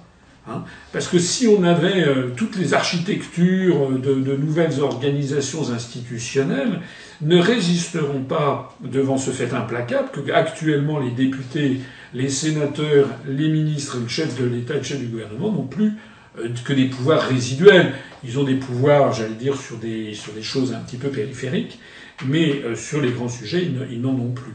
Donc voilà la réaction. Nous, nous sommes en faveur d'une hiérarchie de priorités. Nous considérons que le vrai problème, ce n'est pas d'engager un grand débat constitutionnel, le vrai problème, c'est de récupérer les pouvoirs euh, des Français. L'UPR précise régulièrement qu'il est nécessaire d'obtenir l'unanimité des membres de l'Union européenne pour modifier les traités. L'adoption d'un nouveau traité proposé par les partis eurosceptiques permettant de réduire son statut et son rôle est-elle juridiquement envisageable? Il faut, pour avoir un nouveau traité, avoir l'unanimité des ratifications. Ça, c'est l'article 48 du traité de l'Union européenne. Euh, nous nous disons donc que euh, pour changer l'Europe, euh, il faut avoir cette unanimité. Et que nous ne pourrons pas changer l'Europe parce que changer l'Europe voudrait dire, quand on entend changer l'Europe, ça voudrait dire qu'on change radicalement d'Europe. Il y a eu des gens qui m'ont fait remarquer, mais vous dites qu'on ne peut pas modifier les traités alors qu'il y a eu des modifications de traités. Alors, je réponds à ça, c'est pas tout à fait faux, mais c'est quand même. Euh, mais quand même, ça n'est pas tout à fait vrai non plus.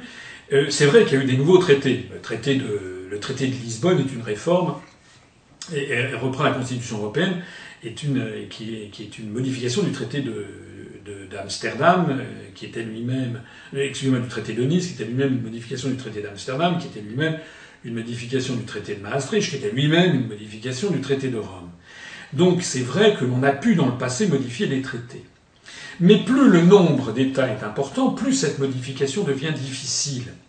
Et les modifications, on a pu le constater avec la Constitution européenne, l'une des choses qui est le plus, le plus étonnant dans l'affaire de la Constitution européenne, que personne n'a beaucoup souligné, c'est qu'en fait, il n'y avait pas beaucoup de choses nouvelles par rapport au traité de Nice.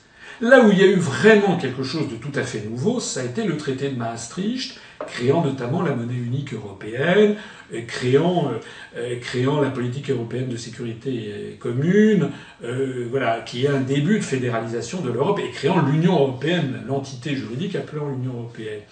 C'est ça le vrai traité de modifiant Rome. C'est vraiment le traité le plus important. Or, je vous ferai remarquer qu'à l'époque, en 1992, il n'y avait que 12 États. Nous en sommes à 28 et que sur les douze États, justement, on n'est pas parvenu à avoir une modification du traité de Rome, puisque le Danemark et le Royaume-Uni n'ont euh, euh pas, pas signé, n'ont pas ratifié le même traité que nous, en fait. Il y a une réserve, comme on dit dans le droit des traités, c'est-à-dire qu'ils n'ont pas accepté notamment euh, l'euro, qui est la pièce maîtresse du traité. En d'autres termes, le traité de Maastricht n'a euh, n'est pas parvenu lui-même à avoir l'unanimité des, des, douze États, mais comme il y avait toute l'oligarchie euro-atlantiste qui était derrière, et notamment les États-Unis d'Amérique, mais pas seulement, toutes les forces économiques, industrielles, etc., les médias qui étaient derrière pour faire une pression considérable, c'est à, à l'arraché que le traité de Maastricht a pu être euh, adopté et ratifié. Rappelez-vous, en France, il est passé ric-rac et, à l'issue d'un conditionnement de la population qui a été parfaitement décrit par euh, Serge Alimi dans son, dans son petit opuscule les, nouveaux chiens de garde. Alors maintenant, les autres traités euh, ont été des modifications assez, assez minimes en définitive. Et, l'une des choses, des choses les plus, les plus, les plus, les plus caricatures, enfin les plus surprenantes, c'est que les Français se sont étripés sur la Constitution européenne, mais ce que critiquaient les Français quand ils ont commencé à prendre conscience de ce qu'il y avait dans ce traité dit Constitution européenne, qui en fait était un traité supplémentaire, qui reprenait les autres, ce qui mettait en cause, par exemple, la directive Paul Kochstein, n'avait rien à voir avec, le nouveau traité, c'était la conséquence du traité de Rome. Donc en réalité, la Constitution européenne, qui d'ailleurs a abouti à un échec, euh, puisqu'il pas eu, ne changeait pas grand-chose. Alors le traité de Lisbonne a été imposé au peuple, d'ailleurs on a, on a, empêché les Français, les Néerlandais, les Britanniques de, voter. Le traité de Lisbonne a été imposé au peuple par l'oligarchie, et l'oligarchie s'est dit maintenant ça va, on finit, il n'y aura plus jamais de référendum. En gros c'est ça. Hein, plus jamais de, de, nouveaux traités. Actuellement, la position officielle, c'est de, changeons le moins possible les traités parce qu'à chaque fois, ça devient impossible. C'est la raison pour laquelle certes, on, a pu assister à quelques modifications des traités antérieurement, mais c'était des modifications qui allaient, si j'ose dire, toujours dans le même sens, hein, dans le sens de plus de fédéralisme et autres, et dans le sens d'une Europe de plus en plus soumise aux intérêts des États-Unis d'Amérique d'un côté et de toute l'oligarchie euh, euh, financière et industrielle d'un autre côté. Ça nous fait donc une Europe ultra, ultra libérale. Alors ce, que vous proposent les partis euh, en France quand ils vous proposent une autre Europe, euh, Madame Le Pen propose une Europe des nations, par exemple, où elle resterait dans un cadre de l'Union européenne, mais un certain nombre de les nations reprendraient un certain nombre de leurs prérogatives. Euh, malheureusement, ça ne marchera pas pour elle. là, ils vont faire probablement un groupe au Parlement européen. Ils auront peut-être 40 à 50 députés sur 731. ça, ça ne marchera pas elle, va, elle va vociférer, elle va demander une Europe des, nations, mais en attendant, elle va rester dans l'Union européenne telle qu'elle est. C'est pareil pour les écologistes. Ils proposent de faire une Europe écologiste, mais avec qui? Comment est-ce que d'abord ils ne sont jamais arrivés au pouvoir, ils n'ont jamais eu le pouvoir, les, écologistes en France, il n'y a jamais eu un écologiste à l'Élysée, à Matignon, ni dans les ministères de souveraineté. Donc déjà, ils ne parviennent pas à arriver au pouvoir en France, il faudrait qu'il y ait les 28 États, les 27 autres États de l'Union européenne qui soit d'accord. Donc ça n'arrivera jamais. Même chose pour Mélenchon, euh, pour l'extrême gauche, qui dit une Europe des travailleurs. Mais pour ça, il faudrait qu'il y ait l'accord des 27 autres. Je dis bien des 27. C'est ça qui est très très important à comprendre.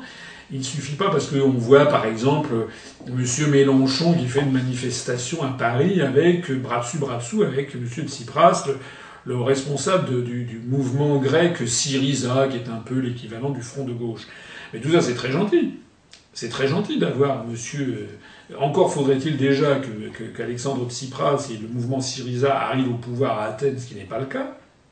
Il faudrait aussi que M. Mélenchon arrive au pouvoir à Paris, ce qui est encore moins le cas. Mais il faudrait également qu'il y ait un Mélenchon ou un Tsipras dans les 26 autres États, notamment au Luxembourg, au Danemark, en Finlande, etc., pour que ça marche. Et ça, ça n'arrivera jamais. À quel type de financement a actuellement accès l'Union populaire républicaine?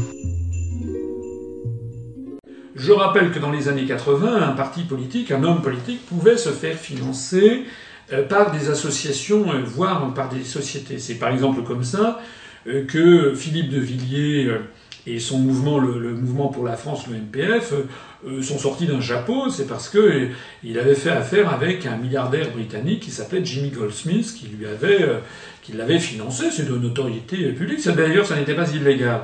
C'est d'ailleurs de la même façon, je pense, mais là on attend toujours les précisions venant de la, de la famille Le Pen, mais entre 1980, 83, 84 et 1992, euh, il semble que euh, le, le, Front National a été subventionné euh, par un fonds qui s'appelait Cosa International, dont le, dont le responsable pour la France s'appelait Pierre Sérac. Il était le neveu de François Sérac, à l'époque le président du CNPF, qui est devenu le MEDEF. ce Pierre Sérac, qui d'ailleurs s'est retrouvé sur la liste aux élections européennes du Front National en 1984, en 1989, a été élu conseiller régional du Nord-Pas-de-Calais Front National, etc. Bon, pourquoi est-ce que M. Le Pen l'avait mis sur ces listes? C'est parce qu'il lui apportait probablement de l'argent. Probablement. M. Pierre Serra, qui était d'ailleurs membre de la secte Moon, de l'église évangélique, vous savez, sud-coréenne, qui est un fauné des services secrets euh, sud-coréens, qui sont eux-mêmes proches des services américains. Alors, euh, là-dessus, c'est très nébuleux. Moi, j'ai déjà soulevé cette question, je ne suis pas le seul d'ailleurs. Euh, demander est-ce que la, famille Le Pen pourrait nous préciser si, oui ou non, ils ont obtenu des financements entre 83 et 92 venant de ces sources-là et quelle en était l'origine primaire. Euh, selon certains, le Fonds Causa International serait lié au Parti républicain américain. Pour l'instant, on n'a toujours jamais obtenu de réponse. Voilà, on ne sait pas, il n'y a pas de réponse officielle ni officieuse. Officieusement, il paraît qu'il y a des gens qui ont dit mais c'est des vieilles histoires. Bon, des vieilles histoires. La question n'est pas que ce soit des vieilles histoires. Est-ce que oui ou non, euh, ce qui, ces, supputations sont-elles non exactes Quoi qu'il en soit, à partir de 1992, suite notamment à tous les scandales qui ont émaillé le financement de la vie politique française, il y a eu donc des, euh, lois qui ont été prises pour euh, réglementer le financement de la vie politique en France. Et donc c'est à partir de cette date qu'il est désormais totalement interdit à un parti politique de recevoir de l'argent d'une société ou d'une association. Les seuls, l'argent que reçoit un parti politique en France ne peut provenir que de trois sources. La première source, c'est de l'argent versé par des personnes physiques des particuliers, personnes physiques, soit sous forme d'adhésion, de, cotisation, soit sous forme de dons sans adhésion à un mouvement politique, et sous le plafond euh, obligatoire de 7500 euros par personne et par an maximum. Donc ça, c'est la première source de revenus. La deuxième source de revenus d'un parti politique, c'est des financements euh, en provenance de, euh, de l'État. Donc l'État peut donner de l'argent, enfin donne, verse de l'argent au parti politique, mais cet argent euh, n'est pas donné comme ça, il est donné selon un calcul, une formule, des formules mathématiques, une martingale qui a été calculée et, proposée par le législateur euh, et qui a été euh, calculée par l'UNP et le Parti socialiste et qui, naturellement, bénéficie essentiellement à l'UNP au Parti socialiste. En gros, il faut faire comment? Il faut présenter des candidats aux élections législatives et il faut qu'il euh, y ait au moins 50 des candidats aux élections législatives qui aient obtenu euh, plus, chacun plus de 1% des suffrages. Voilà comment ça marche. Donc vous voyez bien que pour un mouvement politique qui vient de se créer, c'est évidemment impossible. Euh, d'abord parce qu'il faut avoir des, dizaines et dizaines de candidats à présenter aux élections législatives. Quand vous créez un mouvement, ça n'est pas évident. Même si nous, maintenant, on se développe, aux élections législatives prochaines, on pourra probablement euh, y être présent. mais en plus de ça, il faut avoir plus de 1%, 50 euh, fois dans chacune des... Or, comme je l'expliquais tout à l'heure, euh, du fait de la non-couverture médiatique, bah, si personne ne vous connaît, c'est très difficile de faire 1% des suffrages dans une circonscription. Voilà, donc, une fois que vous avez satisfait à cette obligation, à ce moment-là, vous avez droit à une cote-part d'un financement public qui est versé par l'État, donc par les contribuables, et cette fois-ci au prorata de vos suffrages. Nous, nous avons d'ailleurs prévu dans notre programme une modification de ce système. Nous estimons que tout parti politique devrait recevoir une subvention de l'État par voie dès la première voie, ce qui permettrait à des nouvelles forces euh, politiques d'apparaître. Évidemment, ça n'est pas ce qui existe euh, actuellement. Et puis alors, il y a une troisième façon de financer un parti politique, c'est euh, une façon qui est très très discrète, qui est très, pratiquement inconnue des Français, c'est lorsqu'un autre parti politique accepte de vous subventionner. Alors quelle forme ça prend en particulier? Ça prend en particulier la forme que les députés ou les sénateurs, en début d'année, ont une espèce d'allotement fictif de quelques dizaines de milliers d'euros et euh, on leur dit, euh, l'État leur dit, voilà, cet allotement va être donné au parti de votre choix. Alors en général, bien entendu, un député UMP dit bah, vous le donnez à l'UMP. Un député socialiste dit vous le donnez au, Parti socialiste. Sauf que dans quelques cas, il y a des députés ou des sénateurs qui disent bah non, ça vous allez le donner à un autre, un autre mouvement politique. Voilà. C'est ce qui se passe, par exemple, il y a des députés ou sénateurs de l'UMP qui euh, donnaient, euh, donnent leur allotement à DLR, à Debout la République, de M. Dupont-Aignan. Je crois savoir que c'est la même chose avec des députés socialistes qui donnent leur, allotement à, au MRC de M. Chevènement. Donc il suffit d'avoir deux ou trois députés, ça fait, ça donne évidemment un petit flux d'argent euh, à ces petits mouvements, mais bien entendu, vous imaginez que ces mouvements ensuite euh, euh, ne sont plus totalement maîtres de leur, euh, de leur, de leur, de leur ligne politique. Il ne faut pas s'étonner ensuite, après, des prises d'opposition qu'ils font au moment du deuxième tour de l'élection présidentielle, par exemple. Voilà. Alors, ce qui, pour ce qui concerne notre mouvement, ben le, deuxième et le troisième flux financiers nous sont interdits. Le deuxième parce que nous n'avons pas euh, pu encore présenter 50 des candidats aux législatives qui est dépassé 1% euh, des suffrages au premier tour. Donc nous n'avons droit à aucun financement public. Et puis le troisième point, nous n'acceptons évidemment euh, pas du tout d'argent d'aucun autre mouvement politique existant sous forme de allotement d'un député ou d'un sénateur. D'ailleurs, personne ne nous l'a proposé. Reste donc la seule possibilité pour nous, c'est les dons et les cotisations de ces adhérents et sympathisants. D'autres moyens de financement existent-ils? Oui, alors à, ce propos d'ailleurs, je, m'aperçois que je n'ai pas encore été assez complet dans mon descriptif, c'est que je n'ai évoqué bien entendu euh, que les seules ressources licites, les seules ressources légales. Alors il y a par ailleurs des ressources illégales. Alors, des ressources illégales, ben, ça, vous avez vu que les lois sur les financements des partis n'ont pas finalement encore totalement réglé la question. Rappelez-vous du scandale concernant euh, Madame Bettencourt, euh, dont on dit qu'elle aurait pu financer au-delà du montant de 7500 euros. Euh, ça, c'est une, une possibilité. Euh, avec vous vous rappelez ce qui a été, ce qui a été évoqué à, cette occasion. Je ne, je ne sais même plus d'ailleurs très bien où on en est dans le processus judiciaire. Et puis il y a effectivement alors le, scandale qui vient de sortir, c'est l'affaire Big Malion.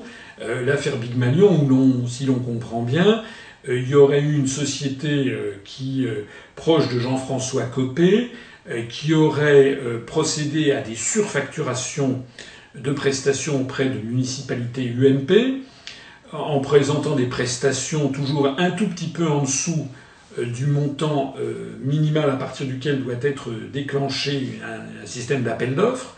Donc si vous faites un soumissionnement, que ça, coûte un tout petit peu moins cher que le montant à partir duquel l'appel d'offres devient obligatoire, à ce moment-là, il peut y avoir un contrat de gré à gré qui soit passé par lui, la municipalité, à une société, euh, une société fantôme, enfin une société par avant.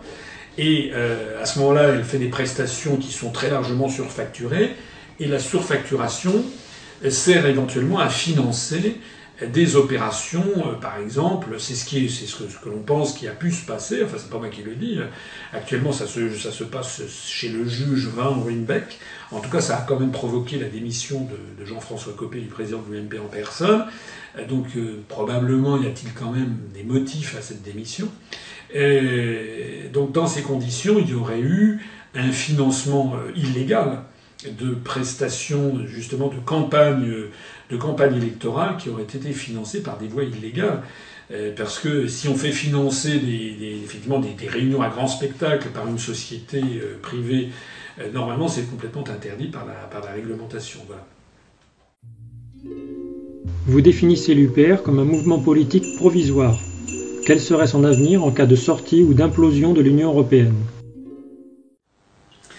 Alors, euh, effectivement, c'est un mouvement qui se veut un mouvement de rassemblement euh, de l'ensemble des Français, de centre, de droite et de gauche, pour faire sortir la France de l'Union européenne, de l'euro et de l'OTAN. Euh, je connais trop mon histoire de France, et puis je suis, voilà, je connais, c'est le simple bon sens. On, ne peut pas se passer sur très longue période du clivage droite-gauche. Ça n'existe pas. Dans toutes les civilisations du monde, comme je le dis souvent, il y a des forces qui sont des forces qui veillent à la conservation de la société, au maintien de l'identité, des traditions, à la préservation des acquis. ce seraient des forces conservatrices qui sont symbolisées dans la religion hindouiste par le dieu Vishnu. Et puis, dans toute société, il y a des forces qui sont des forces de remise en question, de remise en cause, euh, de, rupture avec le passé, de volonté de modernité, euh, euh, de destruction s'il le faut, mais aussi d'inventivité, d'innovation. Il y a à la fois du positif et du négatif, comme pour le conservatisme. Il y a aussi à la fois préserver, sauvegarder ses, positifs, et puis, et puis l'aspect négatif, c'est la sclérose. Donc cette force, alors les forces de progrès, elles, eh bien c'est c'est symbolisé dans la religion hindouiste par, euh, Shiva. Euh, donc dans toutes les sociétés, il y a un peu un mélange des deux. De Gaulle, lui, euh, disait à Perfit, la France, elle n'est ni de droite ni de gauche. Il faut les deux à la fois. C'est comme pour un être humain, il faut une main droite, une main gauche, un pied droit et un pied gauche. Voilà. Donc nous, nous ne, ça c'est important que je crois de le préciser. Nous ne disons pas que la droite et la gauche, ça n'existe pas. Nous disons que ça existe. Il y a des gens qui sont psychologiquement, euh, familialement, historiquement, euh, affectivement, plutôt de droite, intellectuellement, plutôt de droite et d'autres plutôt de gauche. Ce que nous nous disons, c'est qu'actuellement, ce clivage qui existe toujours, mais n'a plus de sens, puisque que l'on vote à droite, au centre ou à gauche, on a toujours la même politique, puisqu'elle est décidée par d'autres. Voilà. Et qu'il n'y a, a pas de droite et de gauche à la Commission européenne. D'ailleurs, au passage, je le disais tout à l'heure, l'unanimité est impossible à obtenir. Euh, il y a une conclusion aussi à en tirer, c'est que la Commission européenne, elle est en situation euh, de cohabitation permanente. Hein.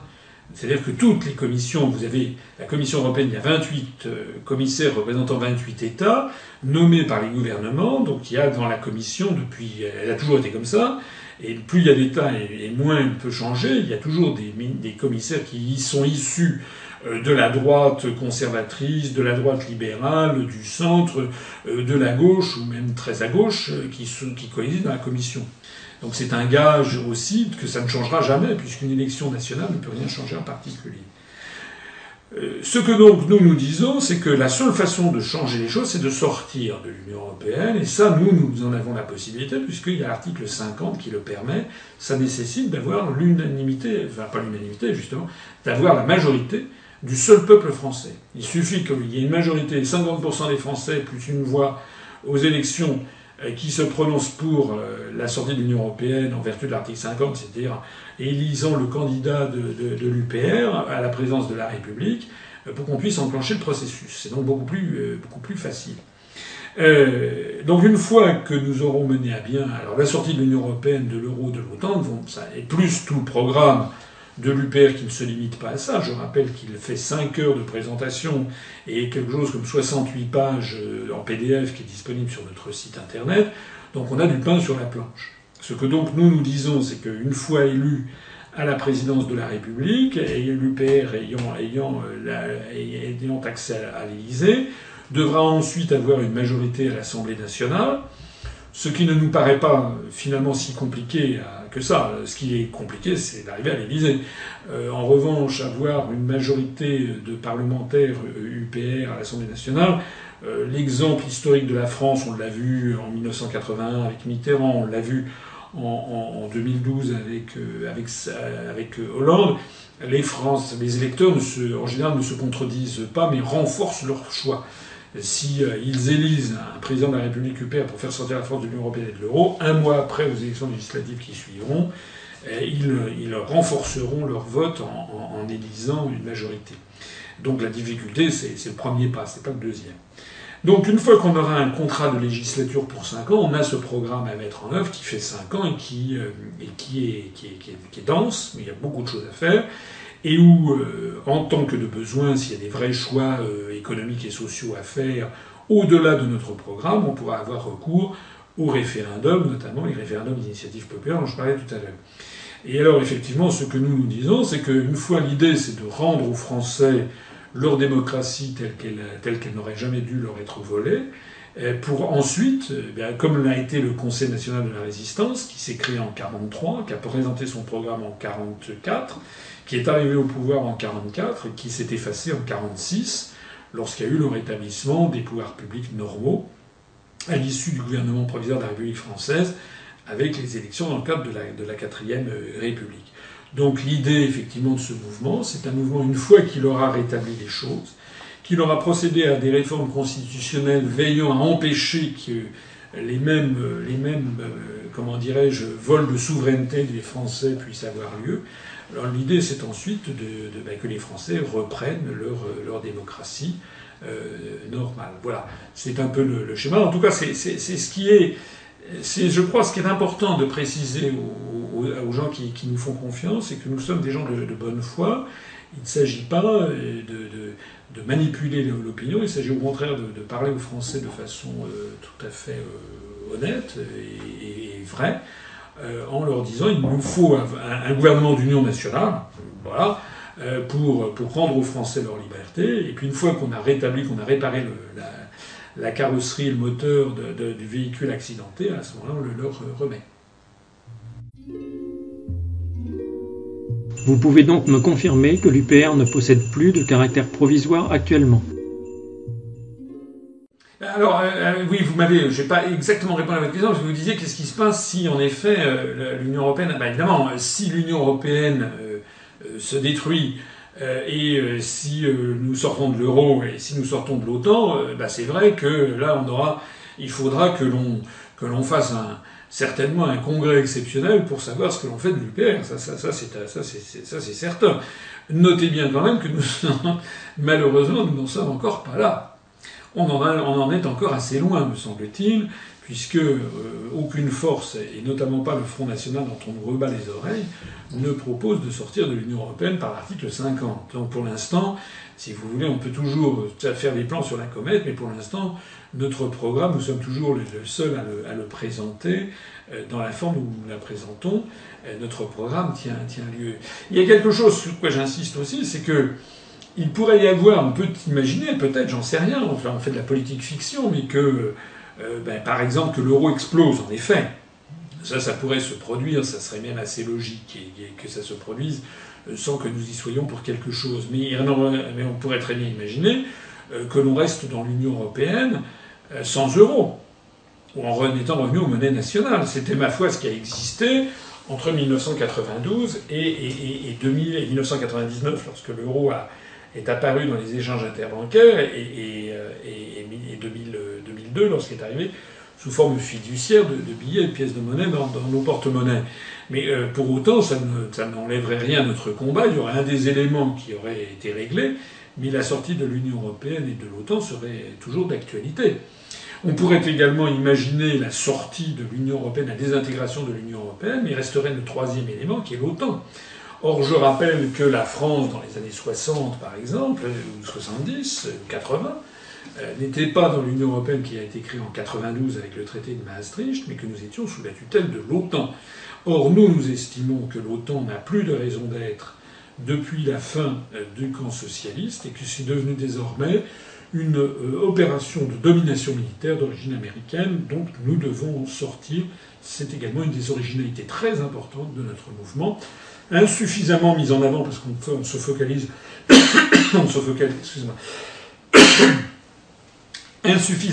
en, avant parce qu'on se focalise un peu trop exclusivement sur les questions de l'Europe, mais qui, en termes géostratégiques et militaires, est évidemment de la plus haute importance.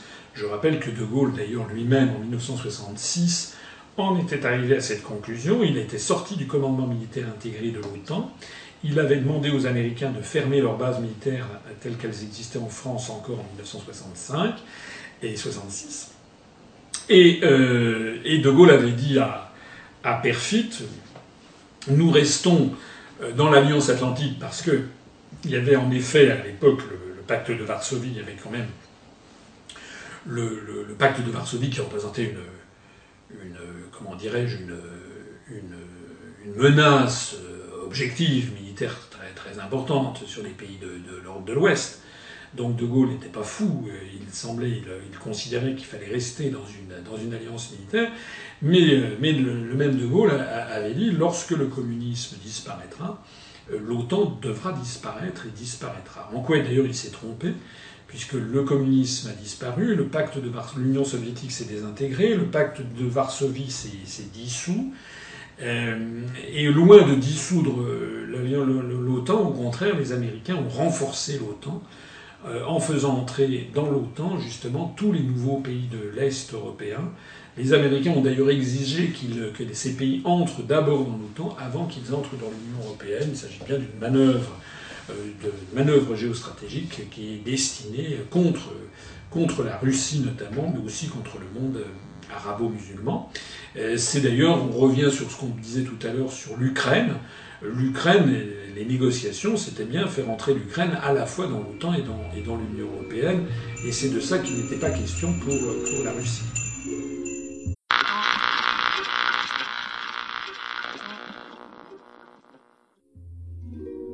Partie 3 Question des internautes.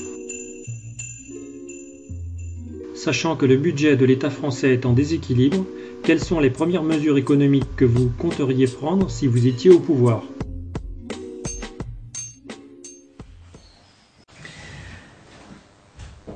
Euh, Déjà, j'examinerai le bien fondé de la dette, euh, qui, euh, dont je me rappelle le service de la dette en France euh, représente maintenant quasiment le deuxième, je crois, budget de l'État.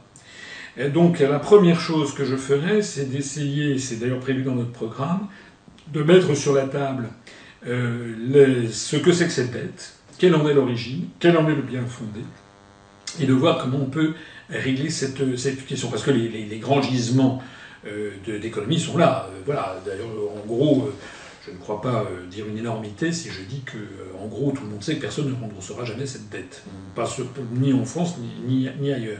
On a quand même un vrai vrai problème avec la dette publique, puisque, comme je le dis, euh, c'est de mémoire, c'est quelque chose qui doit être pas très loin du budget de l'éducation nationale. Enfin, c'est un budget qui est le, le, paiement de la dette est bien supérieur, par exemple, à du budget militaire.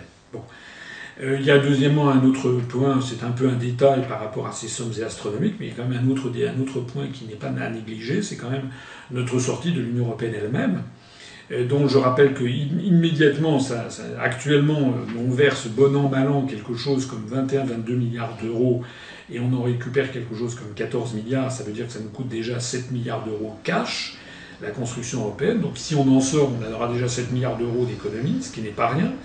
Euh, et deuxièmement, euh, deuxièmement, on aura aussi, comment dire, l'économie de, de, sortir de tout, parce que le, coût, le coût induit par la construction européenne est bien supérieur à tout ça.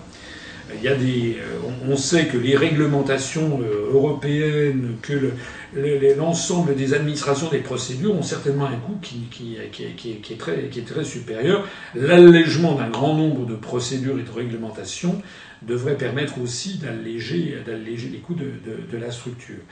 Euh, parmi les autres économies, euh, je rappelle qu'il euh, y a aussi le, le, fait même euh, que, euh, par exemple, pour la dette, on pourra envisager peut-être de monétiser une partie de, de, de, l'endettement, euh, ce qui permettrait de faire des économies substantielles.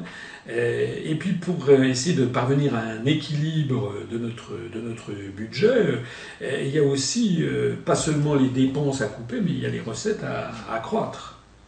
Or, dans les recettes à accroître, il n'y a pas de miracle. Euh, pour accroître les recettes de façon substantielle dans un, dans une, dans un État, il faut avoir de la croissance. Voilà, c'est pas, pas en disant je vais taxer un tel, un tel, un tel. C'est simplement avoir le retour de la croissance. Or, le retour de la croissance, eh bien, ça implique euh, d'avoir, de, briser avec les politiques récessives constantes euh, imposées par, euh, par l'Union européenne.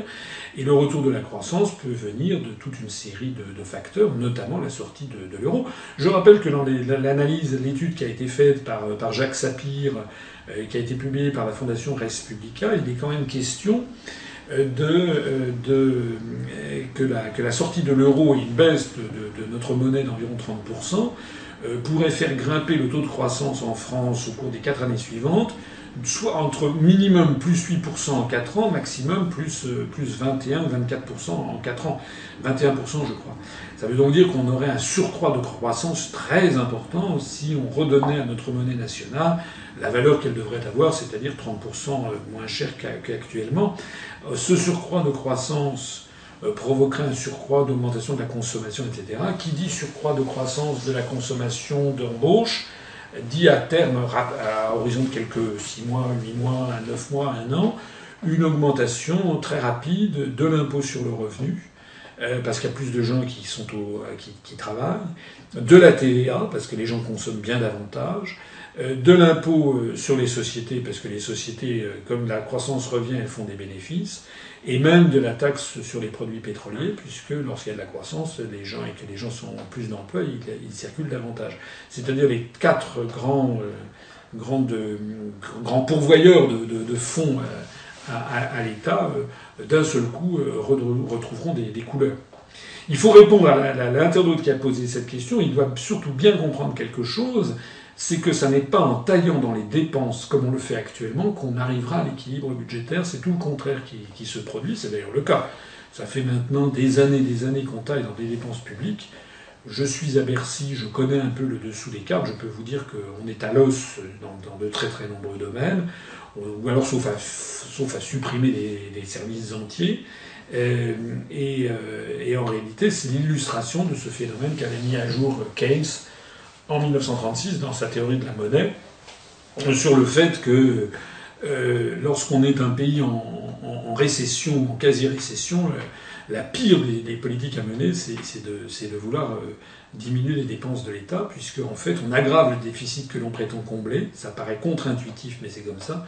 Parce que en diminuant les dépenses publiques, eh bien en fait on ralentit et on plonge le pays en récession, donc les recettes de l'État plongent encore plus vite que les dépenses ne sont diminuées. À un moment donné, vous aviez parlé de l'écriture d'un livre afin de mieux faire connaître vos idées. Qu'en est-il aujourd'hui? C'est toujours d'actualité. Euh, j'ai déjà écrit pas mal de choses. Je me propose euh, d'essayer d'utiliser euh, l'été pour, faire ce, cet ouvrage. C'est pas tellement que je n'ai pas de choses à dire, c'est que j'ai beaucoup trop de choses à dire. Et donc, il faut que je, que je classifie ça et que je présente ça d'une façon. En plus de ça, j'ai un peu hésité sur la forme que doit prendre cet ouvrage. Je m'oriente vers quand même une forme qui soit accessible pour le, grand public. Mais euh, il y a deux choses auxquelles je tiens beaucoup, c'est que je ne veux pas faire des choses qui soient euh, de mauvaise qualité. Euh, donc j'essaierai de faire quelque chose qui, même pour étant grand public, soit de qualité. Et deuxième chose auquel je suis très... C'est un peu mon... C'est un peu ma façon de, de, voir, de voir la vie, c'est que je veux que ce soit... C'est moi-même qui va le, le rédiger. Voilà. Je ne veux pas avoir comme... Vous savez, il y a beaucoup de responsables politiques qui font euh, écrire des ouvrages par des nègres, comme on dit, c'est-à-dire par des petites mains qui leur écrivent... Voilà, et puis eux, ils n'apportent que la signature. Et c'est de, c'est, de la bouillie pour les chats que, que, que l'on met au pilon au bout d'un an. J'aimerais que, si possible, on puisse en, disposer à la fin de cette année. Que prévoit l'UPR pour lutter contre la fuite de capitaux pendant la période de négociation de sortie de l'Union européenne? Le, le, le, contrôle des mouvements de capitaux c'est-à-dire la suspension de l'article 63 du TIE, du TFUE, pardon. Euh, je signale à ceux qui, qui, qui s'en alarmeraient que c'est exactement ce qui s'est passé à Chypre. Lorsqu'il y a eu la crise chypriote, nos amis européistes et la Commission européenne, le premier, a donné son feu vert pour qu'il y ait une suspension de tous les mouvements de capitaux euh, de et vers l'île de Chypre, ce qui est contraire à l'article 63. Mais il est sûr effectivement qu'il faudra réintroduire le contrôle des mouvements de, capitaux. Ça tombe bien d'ailleurs, puisque justement, une des raisons pour lesquelles on veut sortir de l'Union européenne, c'est justement pour rétablir le contrôle des mouvements de capitaux. Pouvez-vous nous détailler les composantes de cette loi qui permettrait alors le contrôle de capitaux? Euh, non, je ne peux pas donner comme ça tout à trac la référence précise des réglementations et des lois. Simplement, il y avait à l'époque effectivement des lois et des réglementations qui permettaient à l'État euh, de fixer euh, ce qu'on appelait les contrôles des mouvements de capitaux. C'est-à-dire que les mouvements de capitaux, les mouvements internationaux de capitaux n'étaient pas de plein droit. Il fallait donc demander une autorisation. Parmi les internautes qui, regardent cette, émission, euh, il y en a certainement qui ont, qui sais pas, une disons une, une 45-50 ans, qui se rappellent donc peut-être euh, de ce qu'on appelait le plan Barre en 1976, euh, qui était premier, premier ministre de Valéry Giscard d'Estaing. Je ne parle pas de, la France de, de l'homme de Cro-Magnon, hein, je parle de 1976. Eh bien, il avait à l'époque, euh, il avait raffermi le contrôle des mouvements de capitaux, c'est-à-dire par exemple qu'à l'époque on ne pouvait pas sortir de France en emportant plus de 5000 francs sur soi. voilà, 5000 francs ça permettait de faire un voyage. voilà, et si une entreprise voulait sortir davantage, il fallait qu'elle demande une autorisation spéciale. Voilà. Donc, euh, nous, je ne sais pas du tout quels seraient les, montants que l'on fixerait, mais de toute façon, on ne peut pas vouloir une chose et son contraire. Les Français, euh, si les Français veulent sauver leur industrie, ce qu'il en reste, si les Français veulent sauver leur emploi, eh il faut absolument, absolument euh, revenir sur l'article 63 du traité sur le fonctionnement de l'Union européenne, qui justement interdit toutes les restrictions aux échanges de, mouvements de capitaux. ça veut dire qu'il faut réintroduire un contrôle. Alors, comme je l'ai dit souvent, je me permets d'insister, contrôle ne veut pas dire interdiction systématique. Un contrôle, c'est un contrôle. Ça veut dire que dans certains cas, on peut dire d'accord, et puis dans d'autres cas, on, peut, on dit non. C'est d'ailleurs ce que souhaitent exactement les Français. Hein. Les Français, c'est un peuple de modération. Hein. Ils ne souhaitent pas, euh, quand on dit contrôle de capitaux, ça ne veut pas dire que les gens ne pourront pas sortir à l'étranger. Je rappelais le plan bar, c'était 5000 francs. 5000 francs en 1976, c'était quand même déjà une certaine, euh, une certaine, une certaine somme. Je ne sais pas l'équivalent de ce que ça pourrait être aujourd'hui, mais c'est peut-être l'équivalent de, je ne sais pas, je dirais comme ça, à vue de nez, 1500 ou 2000 euros. Euh, voilà. Il euh, faudrait que je vérifie ce, point. Euh, donc ça ne veut pas dire que les gens auront l'intention de sortir. Ça veut dire que quand ils vont à l'étranger, ils ont le droit d'ailleurs de sortir régulièrement.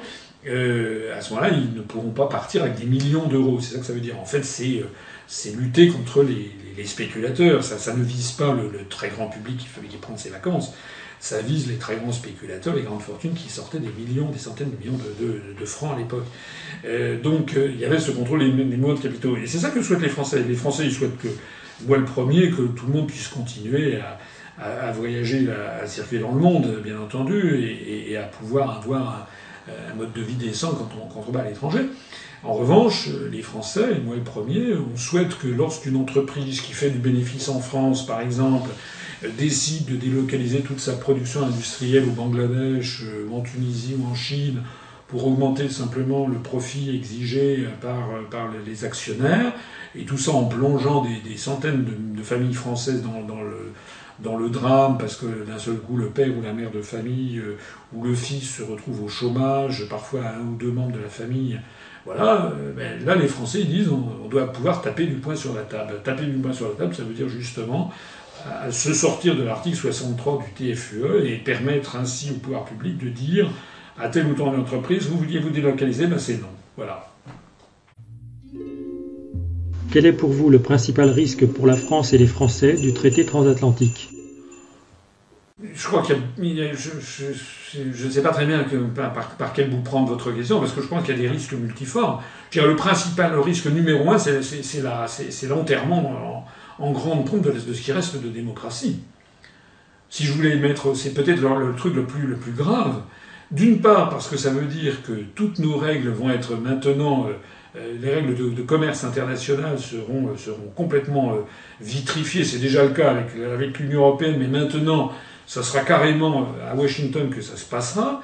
La deuxième chose, c'est vous savez que dans ce traité transatlantique, il y a cette, cette idée inouïe qui consiste à donner la possibilité à des, entreprises euh, industrielles, financières et autres, d'attaquer les États euh, si les États mènent une politique qu'elles jugent non conforme à leurs légitimes attentes.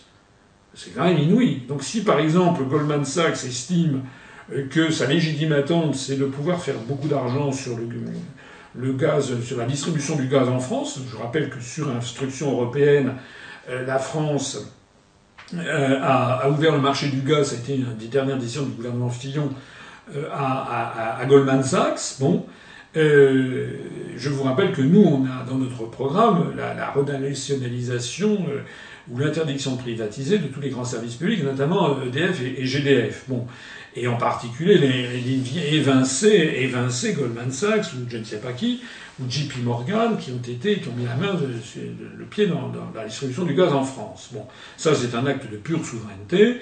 Euh, personne, je n'ai jamais vu un seul Français d'ailleurs, à part peut-être quelques personnes qui, travaillent dans les banques et dans, certains et dans certains fonds de pension se réjouir de l'arrivée de Goldman Sachs et de JP Morgan sur le marché du gaz en France. Donc nous, on a prévu dans notre programme que de mettre un terme à ça et que EDF et GDF soient pleinement nationalisés. Eh bien, avec le grand marché transatlantique, eh Goldman Sachs, par exemple, pourrait à ce moment-là attaquer la République française devant un tribunal international euh, ad hoc euh, pour euh, justement dire que c'est contraire à sa légitime attente et donc faire condamner la République française, alors qu'il pourrait condamner soit à des amendes absolument monumentales, soit à, être obligé de, revenir et d'autoriser Goldman Sachs à rester. En fait, je pèse mes mots, derrière ce grand marché transatlantique se cache une véritable guerre qui est menée par les féodaux de notre époque euh, contre le pouvoir des nations. Voilà. Alors à l'époque de, la monarchie, euh, euh, pendant la guerre de Cent Ans, vous aviez les, grands féodaux, je sais pas, vous aviez le, comte de Toulouse, le duc de Bourgogne qui était là contre l'État français, l'État central. Euh, à notre époque, ben, les grands féodaux, c'est Goldman Sachs, c'est JP Morgan, c'est voilà, ne limitons pas ça d'ailleurs uniquement à des entreprises américaines, ça peut être aussi bien Monsanto américaine euh, en matière agroalimentaire que BASF allemand euh, ou que la BNP ou, la Société Générale euh, ou les Lloyds britanniques et, autres. Donc c'est vraiment un grand retour vers le Moyen Âge avec désormais la lutte engagée contre les peuples parce que les nations, ce sont les peuples. Ce sont les peuples qui décident de leur politique. Et désormais, ce sont les, ce sont les, euh, ben, les, voilà, les, dirigeants, les actionnaires des, des, plus grandes entreprises mondiales qui font la guerre au, peuple souverain. Êtes-vous en faveur de la participation de l'UPR au futur régional? La réponse est oui. Euh, je vais le proposer euh, au, au, bureau national de l'UPR qui doit se réunir dans les, dans les semaines qui viennent, enfin avant la fin du mois de juin. On va avoir un grand bureau national. Nous avons maintenant, suite à notre troisième congrès, on a élargi les, instances de, l'UPR, euh, l'instance dirigeante. Maintenant, comme on a beaucoup plus de, monde et de talent, euh, j'ai proposé euh, la réforme des statuts. Donc on peut avoir jusqu'à 19 membres au bureau, bureau national. donc les 19, il y a les 19 membres qui ont été élus sur la liste que j'ai présentée. Donc je vais leur proposer, effectivement, je leur ai déjà, déjà dit d'ailleurs, je vais proposer que, l'UPR soit, euh, participe aux élections régionales. Puisque vous estimez que nos dirigeants et derniers présidents ont trahi la souveraineté française dont ils sont les garants selon la Constitution, pourquoi s'abstenir de les poursuivre en justice? Mais euh, actuellement, euh, il n'y a pas de moyen de les poursuivre en, justice. enfin, moi, j'aimerais que la personne qui m'a posé ça me donne un, modus operandi, comme on dit en droit, euh, qui est un moyen de poursuivre euh, quelqu'un en, justice.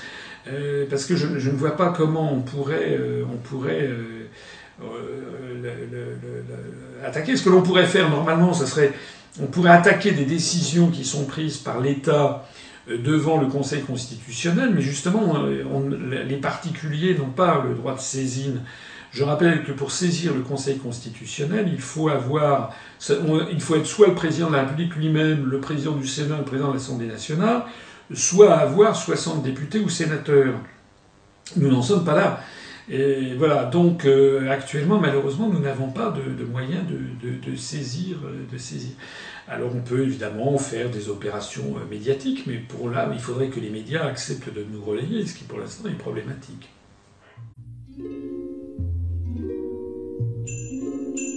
L'effondrement du dollar est-il pour bientôt selon vous?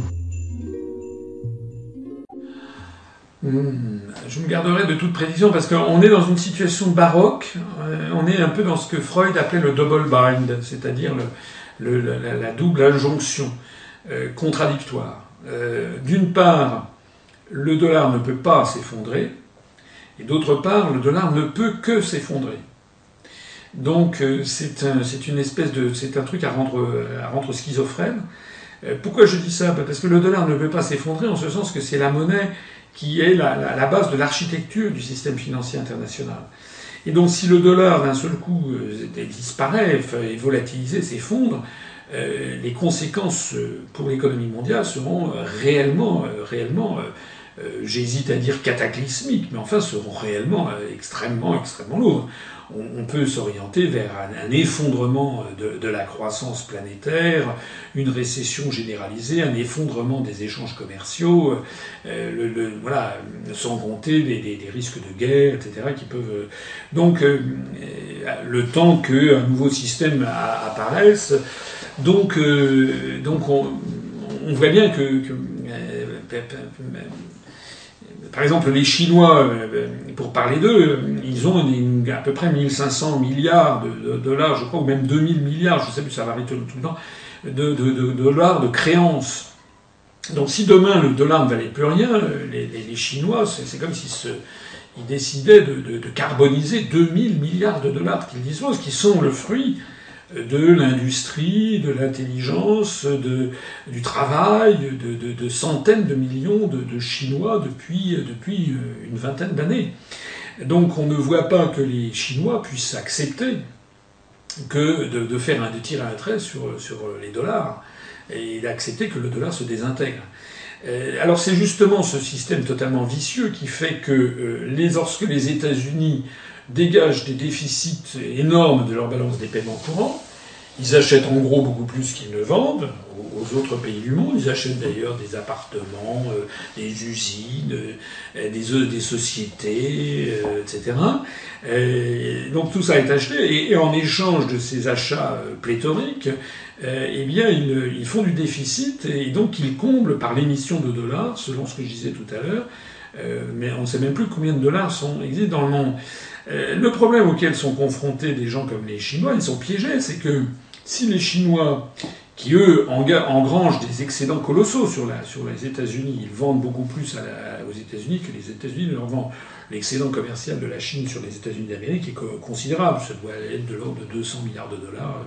Je dis ça au pif, je n'ai pas regardé les chiffres récemment, c'est peut-être plus que ça. Donc, euh, la Chine, euh, si la Chine, euh, pour que le système fonctionne, la Chine est obligée d'acheter du dollar. Parce que si elle n'achète pas le dollar, d'un seul coup, les, Américains émettent des bons du Trésor et ne trouvent pas preneur sur le marché. C'est là que le, dollar s'effondre. Ça s'est produit hein, dans les années, je crois, 2000, 2000, 2004. Il y a eu un moment, un jour comme ça, où il y avait eu, on dit en pleine guerre de Yougoslavie, il y avait une bombe américaine qui était tombée par mégarde, paraît-il, sur l'ambassade de, Chine à Belgrade. Euh, les Chinois euh, l'avaient eu mauvaise, on peut le comprendre, donc il y avait eu deux, trois morts, je crois. Et les Américains avaient dit Oh, pardon, on s'est trompé, euh, on n'avait pas la bonne carte. Bon. Les Chinois n'en ont rien cru, on pensait que c'était un, acte, délibéré des, États-Unis contre eux, du fait de, des réticences de la Chine sur les opérations en Yougoslavie. Euh, quoi qu'il en soit, dans les, semaines qui ont suivi, euh, il y a eu un épisode qui a été assez croquignolet. Euh, c'est que l'un des membres de la Banque centrale de Chine a fait un jour, un soir, une déclaration en disant que la Chine avait décidé d'arrêter d'acheter du, dollar. C'était au moment où il y avait déjà une crise sur le dollar. cette nouvelle a fait le, tour de la planète en l'espace de trois minutes. Et d'un seul coup, le dollar a commencé à s'effondrer sur tous les marchés financiers mondiaux. Mais quand je dis s'effondrer, c'était du style moins 10, moins 13, moins 15, moins 20% dans, dans, en, l'espace de 10 minutes. Le, dollar perdait, du terrain minute par minute. Bon. À tel point qu'il a fallu que ce soit le gouverneur de la Banque centrale de Chine qui, euh, soit, qui réintervienne une quinzaine de minutes après la déclaration de l'un des membres de, la, Banque centrale de Chine euh, pour dire non, non, on a mal interprété euh, les propos de mon collaborateur, euh, la Chine va continuer à acheter du dollar. Donc d'un seul coup, le dollar a retrouvé, a retrouvé des couleurs. Hein. Alors, c'était sans doute. Alors, il y a plusieurs explications à, ce, à, cet épisode. Je n'ai pas la date précise, mais je pourrais vous la, trouver si vous le souhaitez. il y a, il y a, une, explication qui dit que bah, c'était un des collaborateurs qui, qui, qui n'avait pas bien tenu sa, sa langue. Et une autre explication qui me paraît plus crédible, c'est que c'était un coup de semonce envoyé par Pékin pour montrer que que les États-Unis n'étaient plus les maîtres universels et qu'il fallait également compter avec, avec Pékin. Il n'en demeure pas moins que si les Chinois s'amusaient à ne plus acheter du dollar lorsque les Américains émettent des bons du Trésor, eh bien, ils se tueraient eux-mêmes, puisqu'ils ruineraient la valeur du dollar, dont je, rappelle, je rappelais à l'instant qu'ils en ont pour plusieurs centaines, même plusieurs milliers euh, de euh, milliards de dollars. Euh, donc, on est dans ce jeu extraordinairement pervers entre, entre les États-Unis et, la Chine sur cette question du, dollar. Euh, qui fait que euh, le dollar euh, ne peut pas vraiment s'effondrer pour les raisons que je viens d'évoquer. Voilà. Donc, et pour répondre à votre question, le dollar ne peut pas s'effondrer, mais d'un autre côté, il ne peut que s'effondrer, puisqu'on ne peut pas avoir, on ne peut pas imaginer qu'une monnaie dont on ne sait même plus combien, euh, quel volume produit. Euh, M3, je l'ai dit tout à l'heure à deux reprises, l'agrégat monétaire M3 n'est plus calculé, n'est plus présenté au public. Euh, voilà. tout le monde sait que le, dollar est devenu en fait une monnaie de singe, n'a pratiquement plus, plus, de, plus de valeur que celle qu'on lui, lui accorde. donc, comment dire, il n'y a, a, a plus de valeur réelle derrière le dollar. Donc il est condamné de toute façon. Voilà. Donc je n'ai pas répondu à votre question parce que là, je ne sais pas comment y répondre. D'ailleurs, personne ne sait comment répondre. Parce qu'il y a ce double bind, comme je disais, cette double contrainte. D'une part, le dollar ne peut que s'effondrer, d'autre part, il ne peut pas s'effondrer, sinon les conséquences seraient, cataclysmiques. Alors, si j'ai essayé de faire un, diagnostic, je dirais que euh, la solution viendra peut-être, mais il y aura forcément une crise importante, la solution viendra peut-être de l'apparition de nouvelles monnaies euh, d'échanges internationaux, ce que je, l'ai déjà dit tout à l'heure pour la Russie et, la Chine. Euh, et puis peut-être, peut-être, c'est peut-être ce qu'ambitionnent les États-Unis d'ailleurs. Il y a des gens qui l'ont dit, ça serait une monnaie euh, qui découlant du, grand marché transatlantique, qui serait une monnaie euh, qui, supplanterait à la fois le dollar et, l'euro, euh, et, qui ferait euh, en réalité l'Union européenne apparaîtrait ainsi dans son projet définitif, c'est-à-dire une colonisation totale de, l'Europe par les États-Unis avec une espèce d'empire général, empire euro-atlantiste, ce que Samuel Huntington appelle le pôle judéo-chrétien dans son choc des civilisations, euh, et avec comme monnaie cette espèce de, de, de, dollars ayant, ayant disparu et ayant fusionné avec l'euro, qui pourrait s'appeler, je ne sais pas, l'euro l'Atlantico, ou je ne sais pas quoi, et qui pourrait être, qui pourrait être cette monnaie. Mais alors là, on est vraiment dans le domaine du, futurisme, mais euh, il ne faut pas exclure que certaines des personnes qui sont euh, à l'origine des procédures en cours aient, ce futurisme à l'esprit. En tout cas, nul ne voit comment on pourrait passer à cette situation sans crise, sans crise majeure. Et actuellement, ce qui me paraît quand même euh, plus crédible, c'est une crise qui d'un seul coup apparaisse d'ici quelques mois. Vous savez qu'il y a un certain nombre d'analystes qui, ne cessent de tirer la sonnette d'alarme en disant que la, crise des subprimes, c'est 2007, maintenant ça va faire 7 ans, il y a souvent une crise tous les 7 ans. On n'est jamais vraiment sorti de la crise des subprimes, mais il y en a d'autres qui couvent, et euh, donc euh, il, y a, certains esprits qui, pensent qu'on pourrait avoir un feu d'artifice général en, 2000, en, 2014, ou en 2015, ou en 2016. Euh, voilà, donc je suis désolé de vous de vous décevoir. Je ne vais pas vous donner une réponse définitive. Ce que je sais, c'est que s'il y a une crise violente, elle risque d'être vraiment très violente. Et je conseille à ce moment-là à tous ceux d'entre vous qui ont eu, qui ont quelques Napoléons euh, euh, avec eux, des pièces de 20 francs, de les, de les conserver.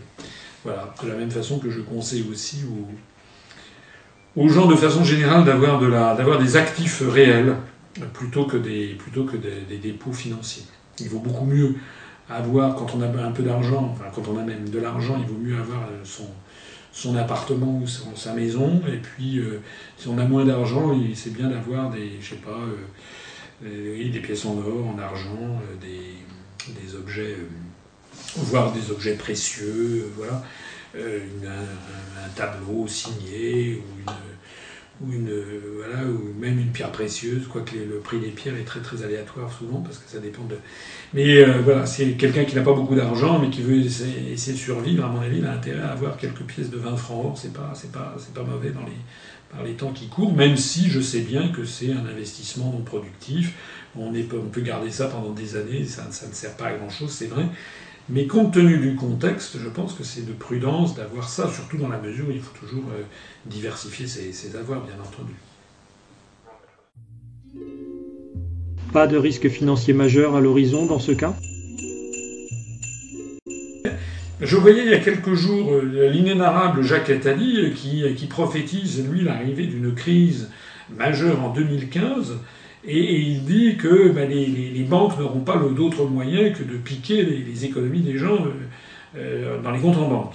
vous savez, les gens qui font des placements, des fonds de retraite et autres. Alors ça, je, le signale à tout hasard parce que Jacques Attali, euh, c'est quand même peu fréquent qu'il soit, dise ce genre de choses, et ça fait malheureusement partie de ce que l'on a vu, notamment avec l'affaire chypriote. Hein. C'est-à-dire qu'il ne faut pas exclure dans l'univers d'escroquerie généralisée dans lequel on vit qu'en définitive, euh, les, banques et les, États donnent leur aval au, pillage d'une partie du, patrimoine placé dans les, banques euh, par un certain nombre de, citoyens. Euh, voilà, donc c'est pour ça. Alors, je sais pas un appel à la panique. Hein, je commande simplement ce qu'a dit Jacques Attali, mais je pense que effectivement, c'est quand même plutôt sage d'avoir des actifs tangibles. Que comptez-vous faire des milliers de drapeaux de l'Union européenne présents dans les administrations publiques une fois la France sortie de cette construction? Eh bien, nous les enlèverons euh, ipso facto. D'abord, surtout qu'une fois qu'on sera sorti de l'Union européenne, euh, il n'y a vraiment plus aucun, motif qu'ils y soient.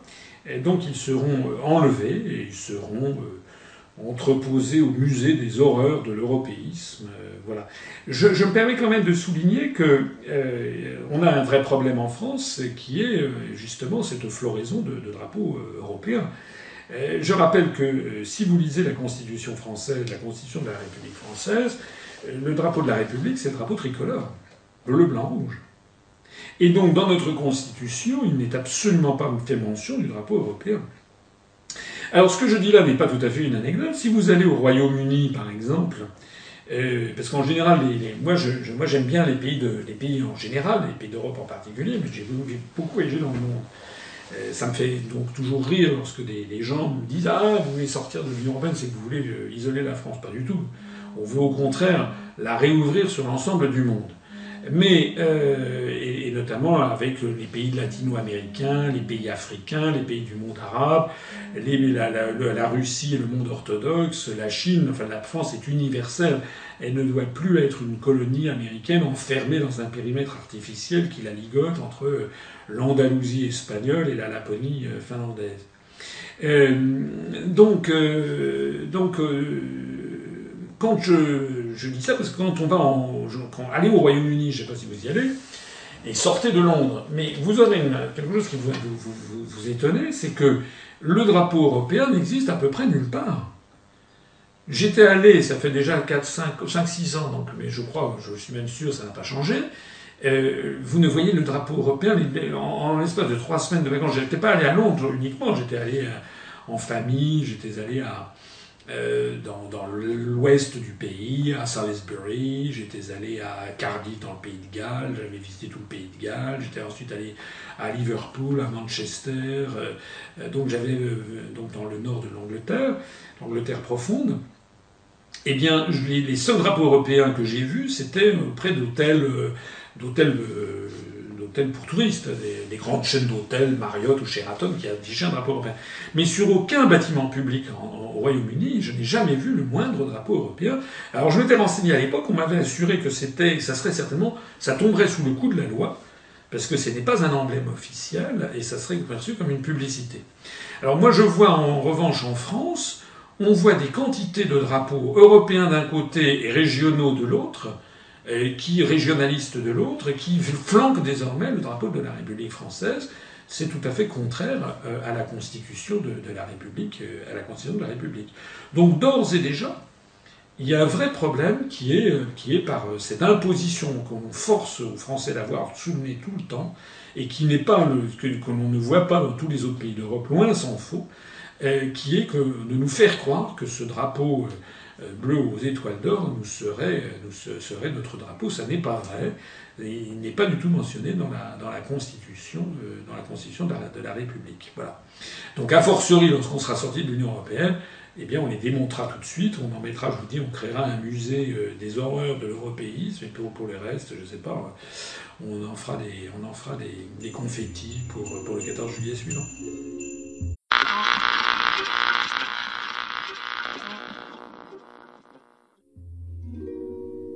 Partie 4. Questions personnelles. Avez-vous un économiste de prédilection?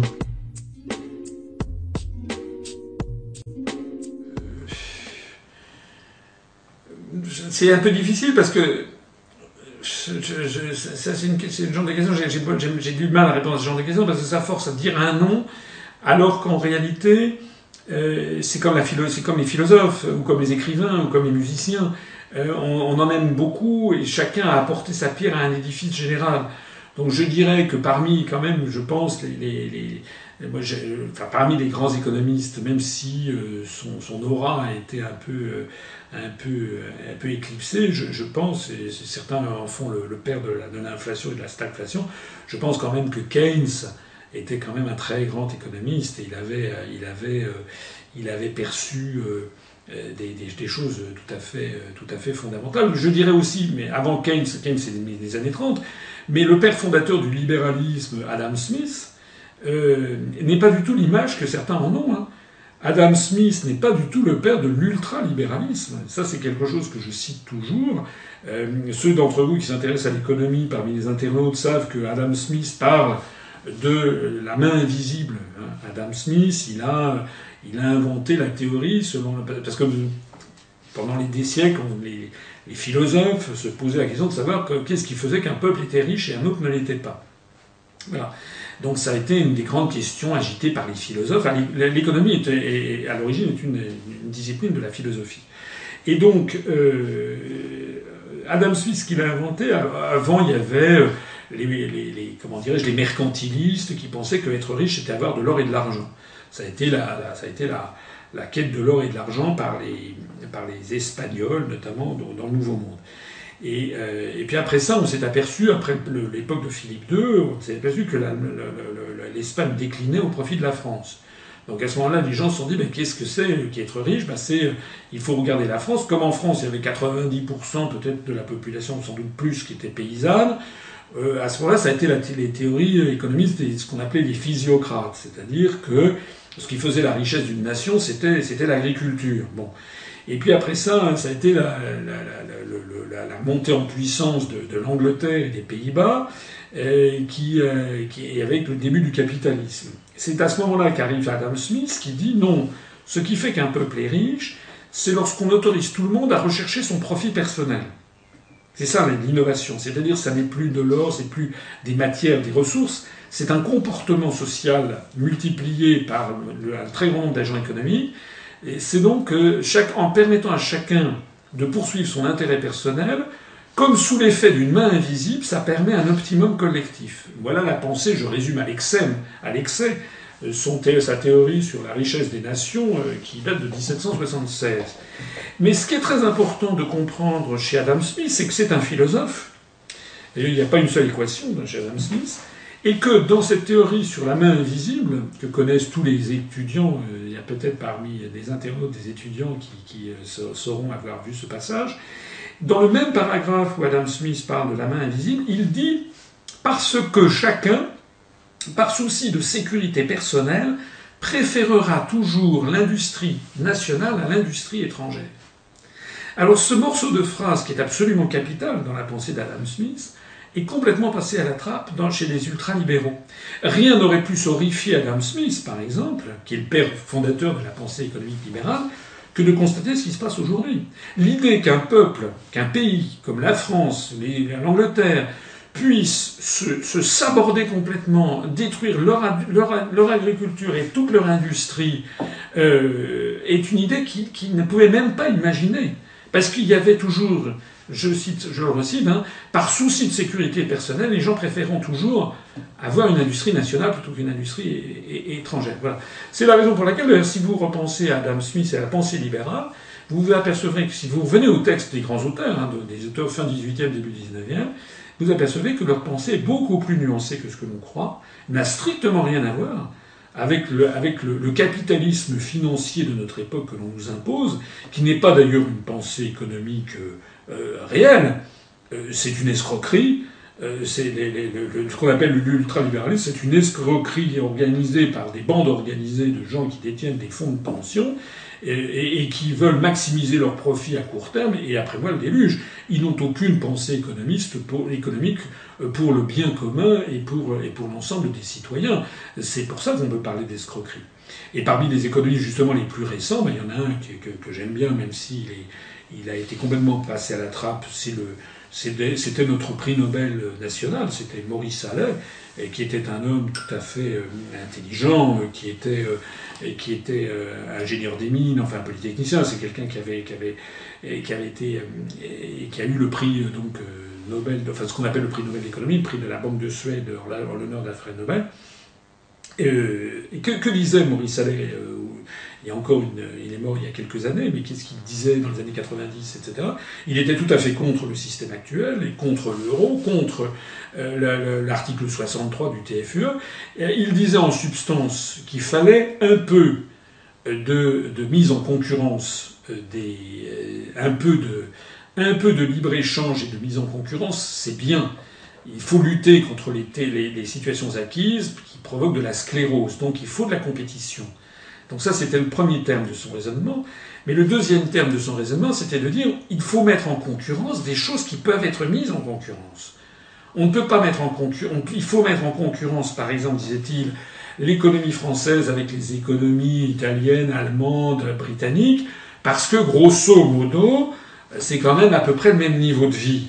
Voilà. Donc ça c'est bien. Mais en revanche, mettre en concurrence les économies d'Europe de l'Ouest avec, avec euh, l'économie chinoise ou bangladeshi ou les facteurs, euh, les, intrants, comme on dit en économie, c'est-à-dire le, facteur travail, les salaires, les charges sociales, les contraintes environnementales, sont, sont nuls ou dans un rapport 20 fois inférieur, à ce moment-là, ça n'est plus de la mise en concurrence, c'est de la destruction parce qu'on ne peut plus combattre on ne peut plus concourir, il n'y a plus les mêmes, on n'est plus à armes égales.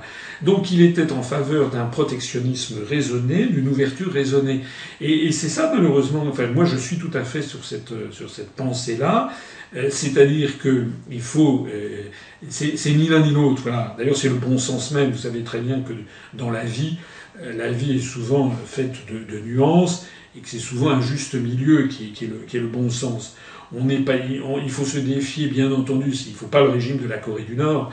C'est évident, d'ailleurs la France n'a jamais été la Corée du Nord, mais il ne faut pas non plus le régime actuel qui est en train de nous mener collectivement à, la ruine et, à la tiers-mondisation euh, de, l'ensemble de, l'Europe occidentale, sauf des, niches très précises et sauf une hyper-classe de gens qui gagneront, euh, qui gagneront beaucoup d'argent. Voilà, donc je vous ai répondu, j'ai pas un économiste de, prédilection, disons que j'ai quelques économistes à mon avis qui sont, euh, qui est intéressant d'avoir, d'avoir à l'esprit, mais surtout il faut, il faut, il faut les, il faut y réfléchir et, lire l'œuvre, ce qui souvent n'est pas, n'est pas fait. Souvent les gens se contentent d'avoir une idée faite en trois phrases sur les économistes pour se faire une opinion. Avez-vous une bête noire parmi ces derniers? J'ai quand même un peu moi, des, bêtes noires hein, dans, parmi les économistes. C'est euh, euh, par exemple, euh, alors ça c'est pas une de mes bêtes noires, mais par exemple Marx était un économiste, et dans Marx il y a des choses qui sont tout à fait intéressantes. tout n'est pas, à mon avis, à mon humble avis, à mon avis, tout n'est pas tout pas à prendre chez, Marx. Il y a des, notamment le, les, conclusions, euh, la pratique politique qui en a été tirée a quand même mené à des régimes qui ont été partout et toujours euh, qui, n'ont pas qui pas convaincu. C'est le moins que l'on puisse dire. Ça a été à peu près partout l'appauvrissement généralisé euh, et puis la, la privation des libertés. Mais il n'en demeure pas moins que dans, certaines analyses de, Marx, il y a des choses quand même qui sont intéressantes. Et d'ailleurs, euh, actuellement, les, dérives du capitalisme financier, l'espèce de capitalisme à outrance, euh, sont en train de redonner euh, un certain nombre de, comment dirais-je, de, redonner une certaine jeunesse aux, écrits de, Marx. Ce qui avait, ce qui avait rendu les, écrits de Marx complètement dépassés, c'était après la Seconde Guerre mondiale, la pensée keynésienne justement, et l'apparition d'une gigantesque classe moyenne dans les pays occidentaux. Et d'un seul coup, ben, les gens découvraient que entre l'Europe occidentale et puis les pays, de, les pays communistes, il n'y avait plus photo. Donc euh, c'était un peu le juge de paix, c'était le simple constat de la réalité. Euh, mais en fait, pourquoi ça? C'est parce que le capitalisme avait été assagi justement par la menace euh, communiste. La menace non seulement militaire, mais la menace intellectuelle et, la concurrence intellectuelle d'un autre modèle qui, qui, est dans le monde. Et donc le, capitalisme des Trente Glorieuses était un capitalisme euh, assagi où le rôle de l'État régulateur était devenu très important, pas seulement en France où il a toujours été, mais également même dans des pays de tradition très libérale comme les États-Unis d'Amérique ou, euh, pays, euh, pays ou le Royaume-Uni. Euh, alors, on était peut-être allé un, peu trop dans un autre, dans, dans, un, dans une sorte peut-être une trop grande socialisation. C'est ce qui a été euh, beaucoup critiqué euh, dans la fin des années, des années 60, 70. Mais maintenant, on est repassé et donc on a enterré Marx avec avec l'enterrement du communisme. Mais maintenant, du coup, il n'y a plus ces ressorts de rappel. Maintenant, c'est le travail des nuits des femmes, la suppression de tous les acquis sociaux, les gens qui sont payés maintenant de, façon de plus en plus misérable. Regardez les systèmes. On oublie, on parle toujours du système allemand, mais en Allemagne, il y a 25% des Allemands qui gagnent moins de 400 euros par mois. Et puis les jeunes diplômés d'enseignement supérieur, il faut parfois qu'ils se, se contentent de petits boulots à, à 2 euros de l'heure. Enfin, on, est vers une nouvelle pauvreté organisée euh, alors qu'à un bout, alors qu'à l'autre bout, les inégalités se réouvrent de façon considérable, avec à l'autre bout une toute, toute, toute petite minorité qui gagne des sommes absolument, absolument inimaginables. Donc là, on retombe dans les travers du, du, capitalisme euh, qui, avait, qui avait mené à la pensée, à la pensée marxiste. Euh, parmi les économistes, il y a un économiste que je n'aime pas beaucoup, c'est Léon Valras. C'est la, pensée économiste française de, la, de la seconde moitié du XIXe siècle, parce que euh, cette pensée de ce qu'on appelle les néoclassiques, ils ont. Léon Valras était un économiste français qui a voulu appliquer à l'économie le principe de la thermodynamique. Vous savez, qui a été, euh, qui a été découvert, qui été à la fin du XVIIIe, début du XIXe siècle, de la thermodynamique. Donc il a voulu appliquer à l'économie, qui est une science humaine, les principes d'une science exacte, qui est la thermodynamique, avec notamment ce système de, de, de tout est de toutes les actions et rétroactions. Euh, voilà. Alors, il y a derrière certaines intuitions euh, exactes, mais ce qu'il a fait, c'est qu'il a voulu mettre tout ça en, équation, en coupe réglée.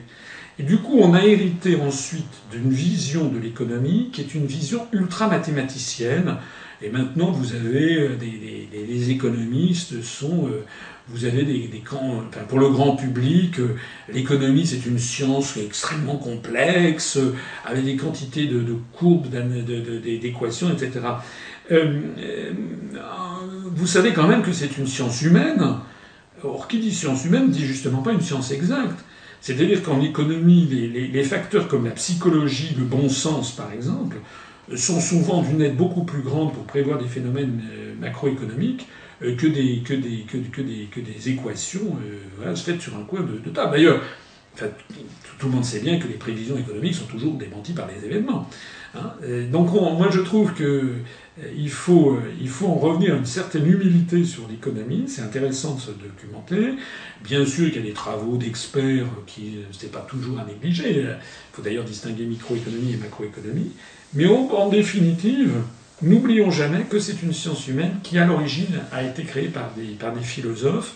Et je crois que c'est important parce que nos, nos, nos, tous nos ministres des Finances qui se succèdent depuis des années pour nous vanter les bienfaits de l'euro, alors qu'on constate que c'est une catastrophe, ils ont tout simplement oublié que euh, ce qui motive d'abord et avant tout, euh, ce qui fait qu'une économie se porte bien, c'est d'abord et avant tout que le peuple qui, qui, constitue ce, cette économie euh, est, le moral, se projette de façon positive dans l'avenir, ait confiance en lui-même et dans l'avenir de sa nation, etc. ça, ce sont des choses que l'on ne met pas en équation. Ce sont des grands phénomènes de comment dirais-je, d'enthousiasme, de dépression collective. Or, l'euro et la construction européenne euh, poussent, plongent les peuples d'Europe dans une dépression collective dont ils n'arrivent pas à se sortir.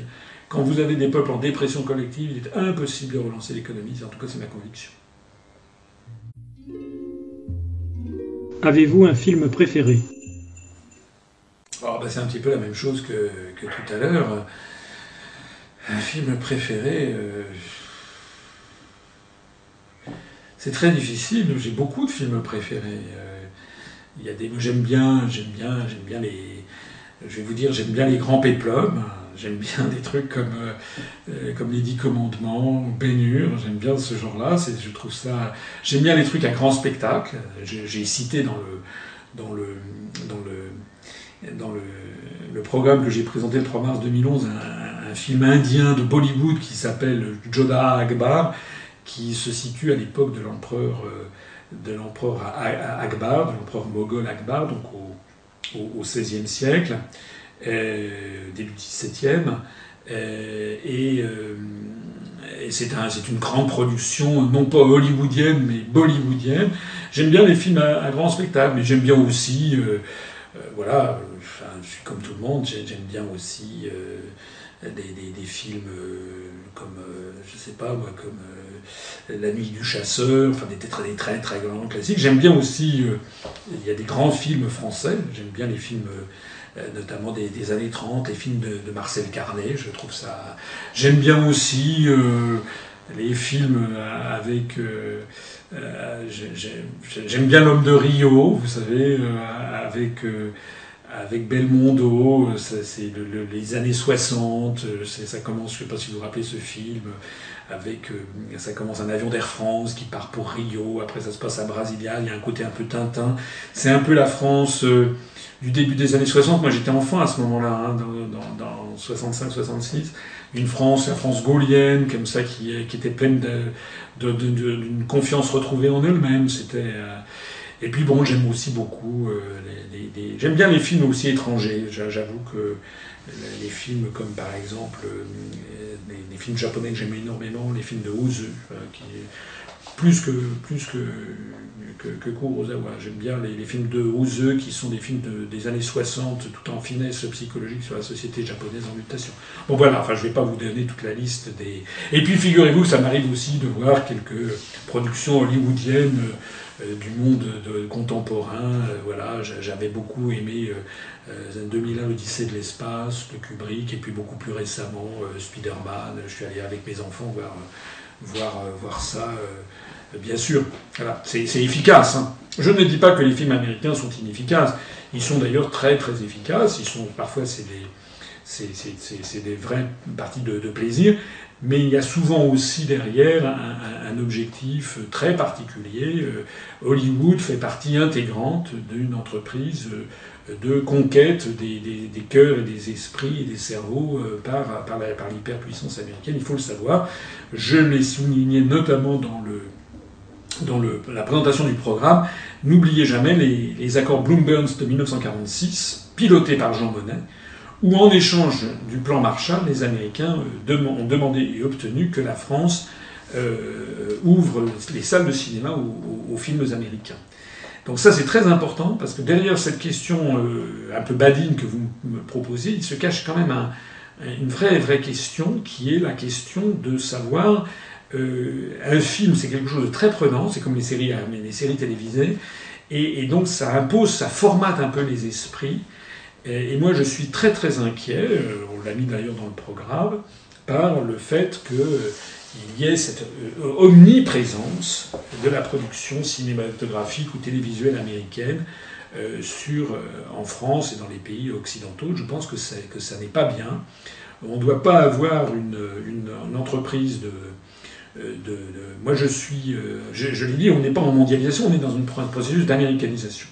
C'est la raison pour laquelle je renvoie les internautes à notre programme.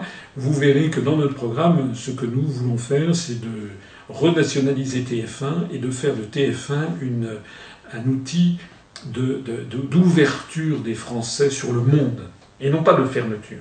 Actuellement, c'est uniquement des trucs américains. Nous, on voudrait qu'il y ait, pas tous les jours bien sûr, mais qu'il y ait régulièrement des films russes, euh, chinois, indiens, africains, euh, euh, égyptiens, latino-américains, voilà, mais aussi des films du patrimoine français, des films des années 30, des années 50, etc.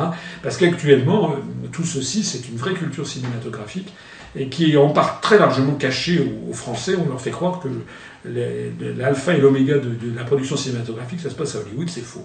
Quelle est la personnalité avec qui vous avez eu les entretiens et échanges les plus intéressants eh ben, Je l'ai déjà dit, je crois. Euh, je, euh, c'est euh, le Lee Kuan Yew. Lee Kuan Yew, L2E, plus loin Kwan, K-W-A-N, plus loin Yu, Y-E-W. Lee Kuan Yew, qui est, qui est un des très grands hommes d'État asiatiques, euh, qui euh, a été, euh, qui est, de, chinois d'origine, né à Singapour et qui est le père fondateur de, la cité-État de Singapour. C'est lui qui a obtenu des Anglais au moment où il y a eu l'indépendance de la, Fédération de Malaisie, la création de la Malaisie. Singapour est une cité qui se trouve au, au, bout de la péninsule de Malaisie, mais la Malaisie, vous avez à peu près 60% de la population en Malaisie qui est malaise et 40% euh, qui est chinoise. Et euh, les Chinois sont des gens souvent plus industrieux, qui tiennent le commerce, la finance et autres, et, des Chinois de la diaspora dans toute l'Asie du Sud-Est, et qui font l'objet régulièrement de, campagnes de dénigrement dans le meilleur des cas, et parfois de, de pogroms. Euh, il y a eu non seulement la Malaisie, mais il y a l'Indonésie qui est juste à côté, où là la proportion est, beaucoup plus déséquilibrée. Il y a, 98% de, de, de, prix Bumi, ou de Bumi Putra, comme on dit en, malais. Ça veut dire les fils du sol, ça veut dire des Malais. Et il y a en Indonésie 2% de, Chinois. Et, donc il y a eu régulièrement, y a régulièrement des. Alors euh, Lee Kuan Yew, il se trouve que là, dans la cité de Singapour, euh, c'est l'inverse. Il y a 75% de Chinois euh, et il y a à peu près euh, une quinzaine de pourcents d'Indiens. Et, les, les, 5-10% restants, c'est toutes les nationalités du monde, notamment des, Occidentaux. Et Lee Kuan Yew a, voulu obtenir l'indépendance de Singapour comme étant une espèce de lieu de refuge euh, pour la diaspora chinoise d'Asie du Sud-Est en cas, de, en cas de, de, problème avec les populations euh, dans lesquelles parfois cette diaspora vit depuis des, des, siècles. Hein, euh, voilà. Alors, si je vous raconte tout ça, c'est parce que cet homme qui a créé Singapour, c'était une ville située d'un point de vue géostratégique à un point exceptionnel. C'est au bout de la péninsule de Malaisie. Ça commande le détroit de Malacca, c'est sur la route entre la, entre le, Moyen-Orient et, la Chine et le Japon, donc c'est évidemment très important. Euh, mais c'était quand même encore une cité pauvre, et euh, Lee Kuan Yew a fait de cette cité indépendante en 1965 euh, l'un des États, donc c'est un tout petit État, hein, il en a fait un État indépendant, et un État qui est grand comme la moitié de la superficie de, l'île de France à peu près. Hein, vous voyez la taille, ça reste, c'est pas pas, c'est pas Monaco ou le Vatican, c'est beaucoup plus grand. Euh, mais enfin, ça reste quand même un tout petit État. C'est la, moitié de l'île de France, c'est une cité-État indépendante. Euh, il en a fait un, modèle euh, avec des excès, bien sûr. Ce n'est pas une démocratie, c'est une espèce de famille impériale qui ne dit pas son nom, très chinoise. Euh, voilà, c'est lui le père de, fondateur de la dynastie. Après il a poussé son fils, enfin, etc. Donc c'est un truc à la chinoise. Ça n'est pas une démocratie. C'est également la, la, comment dirais-je, la, liberté de la presse est quand même extrêmement surveillée. Donc il y a beaucoup de critiques qui, se, qui sont formulées à, son encontre. Mais il n'en demeure pas moins qu'il a fait de cette cité-État l'un des pays les plus riches du monde par habitant. Actuellement, le PNB, le PIB de Singapour par habitant est supérieur à celui des Français, même assez nettement, et, continue de, s'accroître de l'ordre de 7 à 8% par an. Donc vous voyez qu'on est complètement distancé.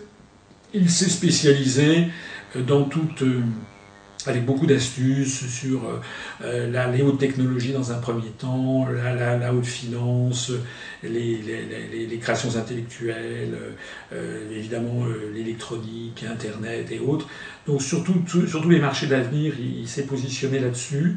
Et alors, ce qui fait le, la rencontre que j'avais eue avec cet homme a été passionnante. Je l'avais accompagné, j'avais accompagné, euh, j'étais à l'époque auprès du ministre des Affaires étrangères, Hervé de Charette, et euh, on a été allé faire une visite euh, officielle là-bas pour préparer la, venue de Jacques Chirac. Et, et Lee Kuan Yew nous avait reçus dans son... Il n'était plus le Premier ministre de Singapour, il était le, euh, ce qu'on appelait le senior minister, c'est la tradition chinoise de ce qu'on appelle l'empereur derrière le rideau, c'est-à-dire quelqu'un qui n'apparaît plus, mais c'est en fait lui qui tire les ficelles. Il y avait un premier ministre qui était son ancien collaborateur euh, auquel il disait ce qu'il fallait faire. Et cet entretien est tout à fait intéressant parce que, au-delà de nous parler du Singapour, on avait parlé des affaires du monde. Or, c'est un des, des, grands, grands stratèges euh, parmi les chefs d'État.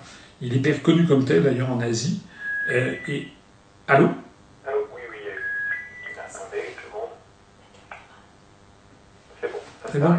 Il y, a, il y a un grand, il y a beaucoup de, les, Chinois disent, euh, en Asie on dit de, de Lee Kuan Yew un, si grand homme pour un si petit État. Euh, Lee Kuan Yew a été consulté par pas mal de pays, pays alentours pour qu'il qu leur explique comment il avait fait cette, cette, quelles étaient ses recettes pour, pour cette croissance.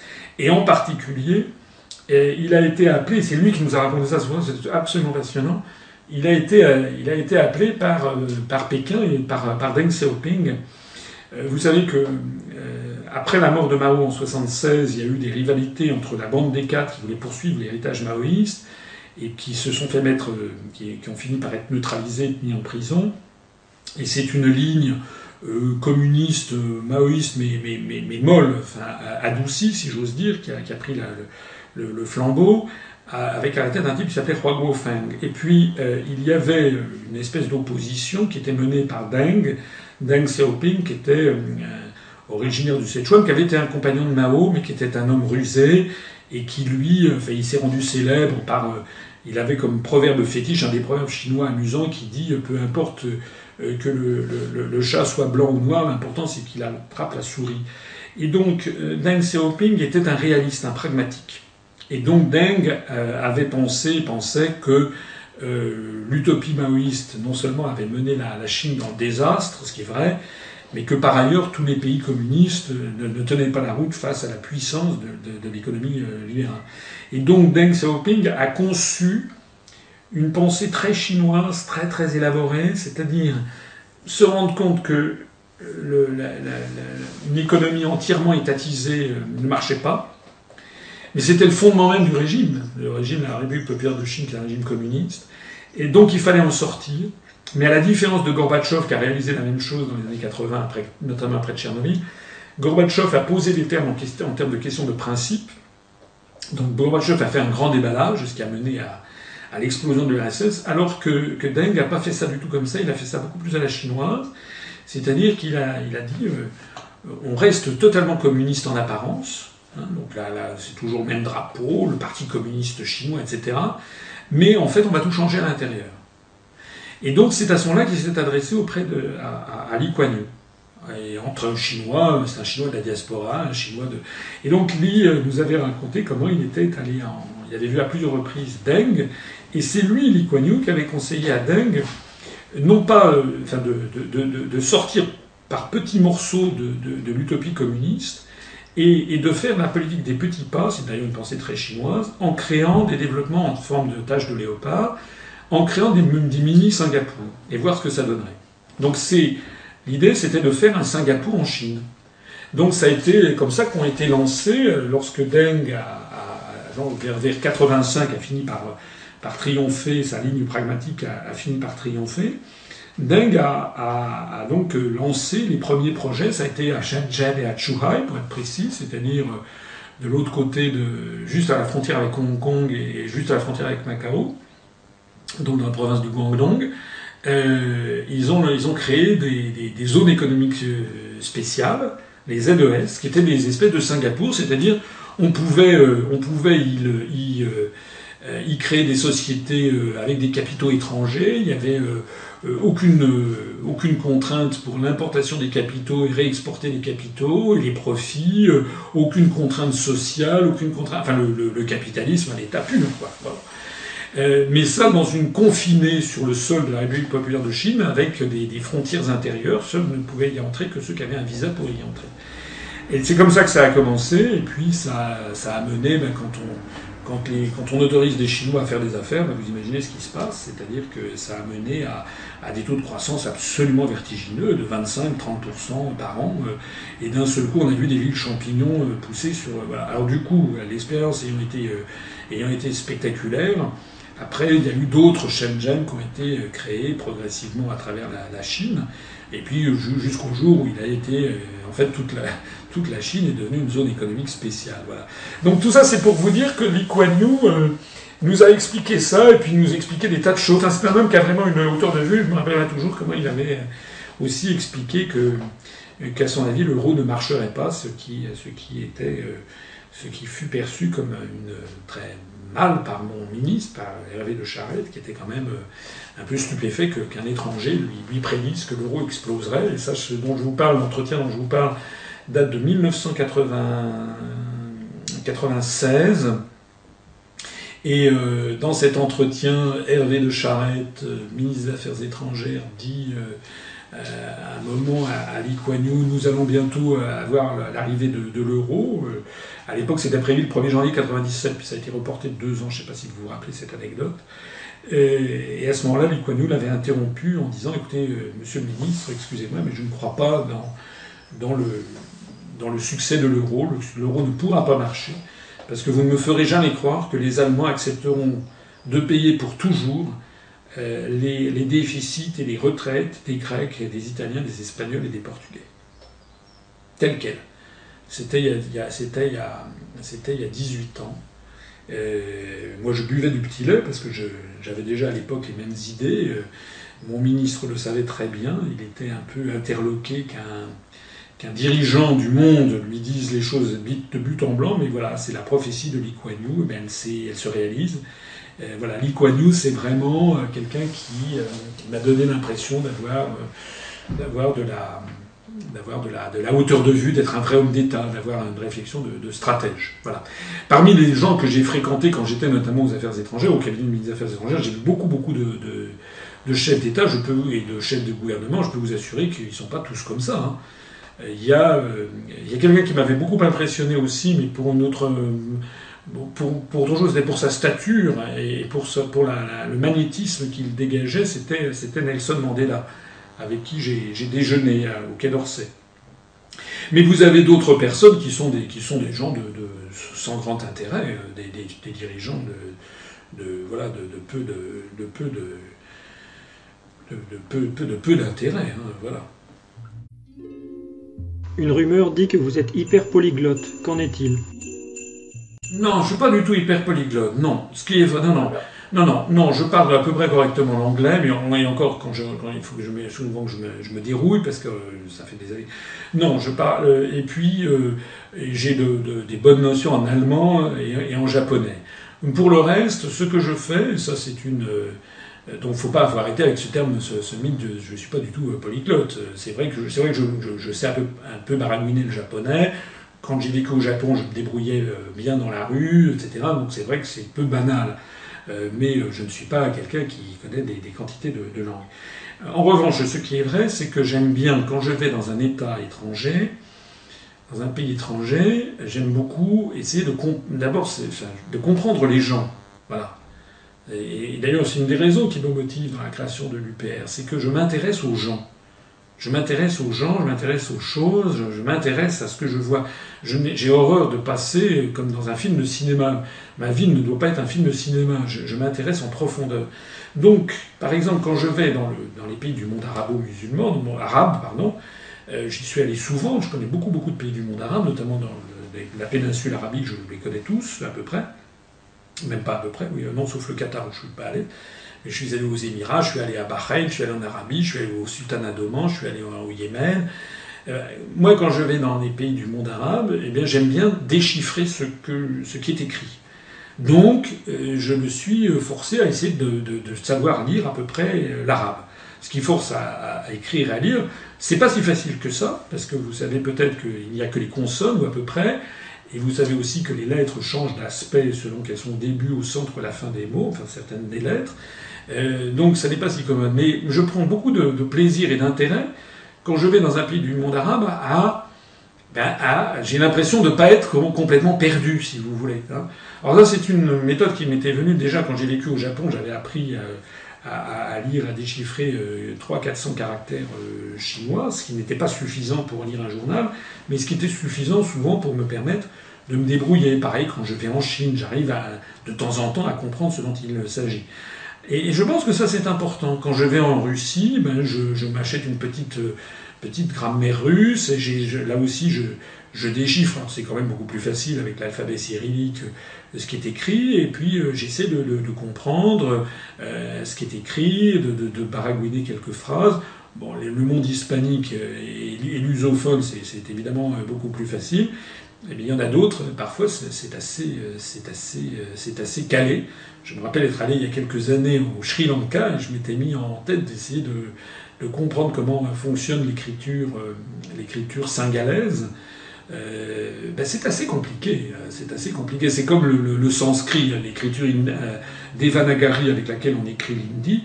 En fait, c'est assez compliqué parce que non seulement les lettres changent, euh, enfin, ce sont des syllabes qui changent de forme à, l'intérieur du mot, mais qui parfois, euh, je sais pas comment dire, zappent le sens normal de lecture. C'est un un petit peu compliqué. Alors moi, je crois que tout ça, c'est important d'avoir parce que ça témoigne je crois vraiment que c'est ça qu'il faut enfin le monde de le monde de mes rêves c'est un monde où justement les peuples essayent de faire ce travail un petit peu de d'empathie ou de compréhension de ce qu'ils de ce qu'ils de ce voient rien ne m'est plus étranger par exemple de faire du tourisme euh, bah, bah, d'être d'être sur une plage. Et puis euh, voilà moi j'aime bien quand je vais dans un pays euh, j'aime bien aller sur les plages bien sûr mais j'aime bien aussi m'intéresser à l'histoire locale la culture locale voilà. Et, puis petit à petit la maturité venant ben, vous vous apercevez que c'est une espèce de gigantesque puzzle qui finit par se par se mettre en par se mettre en place. Quelle est la prochaine langue que vous souhaiteriez apprendre? Qu'est-ce que je peux vous dire pour vous euh, Qu'est-ce que je pourrais vous dire hein, Une langue en particulier euh. Soit je vais faire. Non, c'est vrai qu'il y a par exemple. Euh, il y, a, il y, a, des très grandes langues dans le monde qui ont une vraie, vraie littérature derrière. Je pense par exemple le russe. C'est vrai que le russe, je pense que c'est une langue que j'aimerais comprendre, mais je crois que c'est assez compliqué quand même. Euh, que j'aimerais bien comprendre parce qu'il y a derrière toute une littérature qui, qui, a, qui a, derrière. C'est j'en parlais tout à l'heure, j'ai quelques rudiments de russe, mais c'est vraiment un truc de touriste. Euh, ça, c'est vrai que c'est une langue, une langue que je voilà. Mais je dirais, j'allais dire aussi. Euh, J'allais dire aussi, je pense que pouvoir lire, par exemple, le Coran dans le texte d'origine, ça ne doit pas être inintéressant. Et de savoir lire les, les grands textes, les Upanishads, en sanskrit, euh, ça doit être extraordinaire. Et vous savez qu'il y a d'ailleurs dans tous ces... Je note que beaucoup de Français ont fait partie, notamment au XIXe siècle, des grands érudits français. Euh, par exemple, pour le, pour le sanskrit, euh, Danielou, qui est un des grands, grands indianisants français, on a souvent fait partie des, des, des peuples qui étaient les, plus tournés, justement, vers exhumer les, les parlers anciens, les écritures anciennes, ou même les écritures très très exotiques comme comme l'Indie par exemple, euh, c'est pas pour rien que, que, la France est le pays, de, Champollion. Hein, je crois qu'il y a un goût des Français, justement, je pense qu'en disant ce que j'ai dit, je pense que je suis assez français comme état d'esprit. Euh, d'ailleurs, vous savez, si vous connaissez les, les tours opérateurs, ils vous disent souvent que les, touristes français sont souvent un peu les, les plus difficiles parce que euh, euh ils sont pas comme, je vais pas citer d'autres nationalités, je veux pas être offensant, mais il y a d'autres nationalités où on trimballe les touristes euh, d'un endroit où on faire une photo à, des magasins de souvenirs, et puis tout le monde est content, et ça termine comme ça dans un, dans un ghetto pour touristes au bord d'une plage et les gens sont contents, alors que le français qui est euh, volontiers euh, râleur, etc. Le, français, c'est quand même, euh, c'est l'inventeur du guide Michelin, c'est celui qui aime bien voir creuser la petite bête, aller voir le, le truc, le, aller manger dans le restaurant que personne ne connaît, mais dont on dit grand bien dans tel guide, etc., etc. Voilà. Je crois que cet intérêt, c'est quand même, enfin, je me plais en tout cas à le penser, c'est un des, un intérêt de la, de la France, de, l'ouverture normalement de ce qu'est l'esprit des Français vers l'universel. Et je pense que je ne me trompe pas en disant ça, parce qu'il y a quand même beaucoup, beaucoup de, jeunes Français euh, qui, euh, je vois, font l'esprit, beaucoup, beaucoup d'esprit d'ouverture sur ces questions. Quelle est la pire erreur de Charles de Gaulle en tant que président? Euh, Je pense ne pas avoir euh,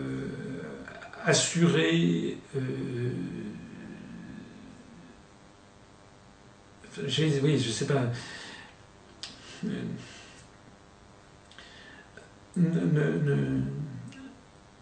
Ne, pas avoir euh, ne pas avoir compris euh, ce qu'allaient être les guerres du XXIe siècle. Voilà. Ou ne pas les avoir compris en, en entier. Il a compris ce que serait la guerre monétaire, puisqu'il a réclamé le, rétablissement de l'état noir, ça c'est parce qu'il était conseillé. Il n'a pas vu du tout arriver, ou a mal vu arriver, je pense, euh, la, désinformation, les guerres médiatiques, la guerre, de la, guerre, des, la guerre médiatique. Il l'a vu un peu, mais par exemple, le meilleur, la meilleure preuve, c'est ce qui s'est passé en 65. Euh, il a été complètement pris de court. Il n'a pas fait campagne euh, pour l'élection présidentielle de 65. Il pensait qu'il serait élu euh, haut la main au premier tour, sans faire campagne. il minimisait le, poids des médias, enfin des journalistes, qui lui étaient d'ailleurs tous très, très, en général, la, grande majorité de lui était hostile, et puis elle a été mise en balotage. Et ça, il n'a pas vu venir donc je pense, ces guerres du XXIe siècle, le fait de désinformation, de manipulation de, de, l'opinion. Voilà, c'était un militaire né au XIXe siècle. je pense qu'il n'a pas vu arriver ça. Quelle est la pire erreur qu'a faite Nicolas Sarkozy? La pire erreur de Nicolas Sarkozy, euh, c'est d'avoir voulu être chef de l'État. Non parce, que je considère que Sarkozy est une catastrophe dans tous les domaines. Euh, il s'était fait élire pour réduire la dette publique, il a laissé une ardoise de 600 milliards d'euros. On n'avait jamais vu ça sur une aussi courte période depuis Vercingétorix. Euh, il a vendu, il a bradé l'or de la France, enfin 20% du stock d'or à un prix défiant toute concurrence vers le bas. Je pense que tout le monde n'a pas, que ça n'a pas dû être perdu pour tout le monde. Euh, il, a, il a fait réintégrer euh, l'OTAN, ce qui d'une certaine façon était fatal dans la mesure où, il, où il voulait rester dans l'Union européenne. il a fait ratifier le traité de Lisbonne comme dans le, qui, est la Constitution européenne. il a complètement assujetti la France aux États-Unis d'Amérique, donc il a vraiment la France sous, sous Chirac qui encore un peu tête aux États-Unis. On l'a vu avec le discours de Villepin sur l'Irak qui ne date que de 2003. Euh, euh, Sarkozy a vraiment, a, vraiment, euh, a vraiment livré la France aux intérêts américains.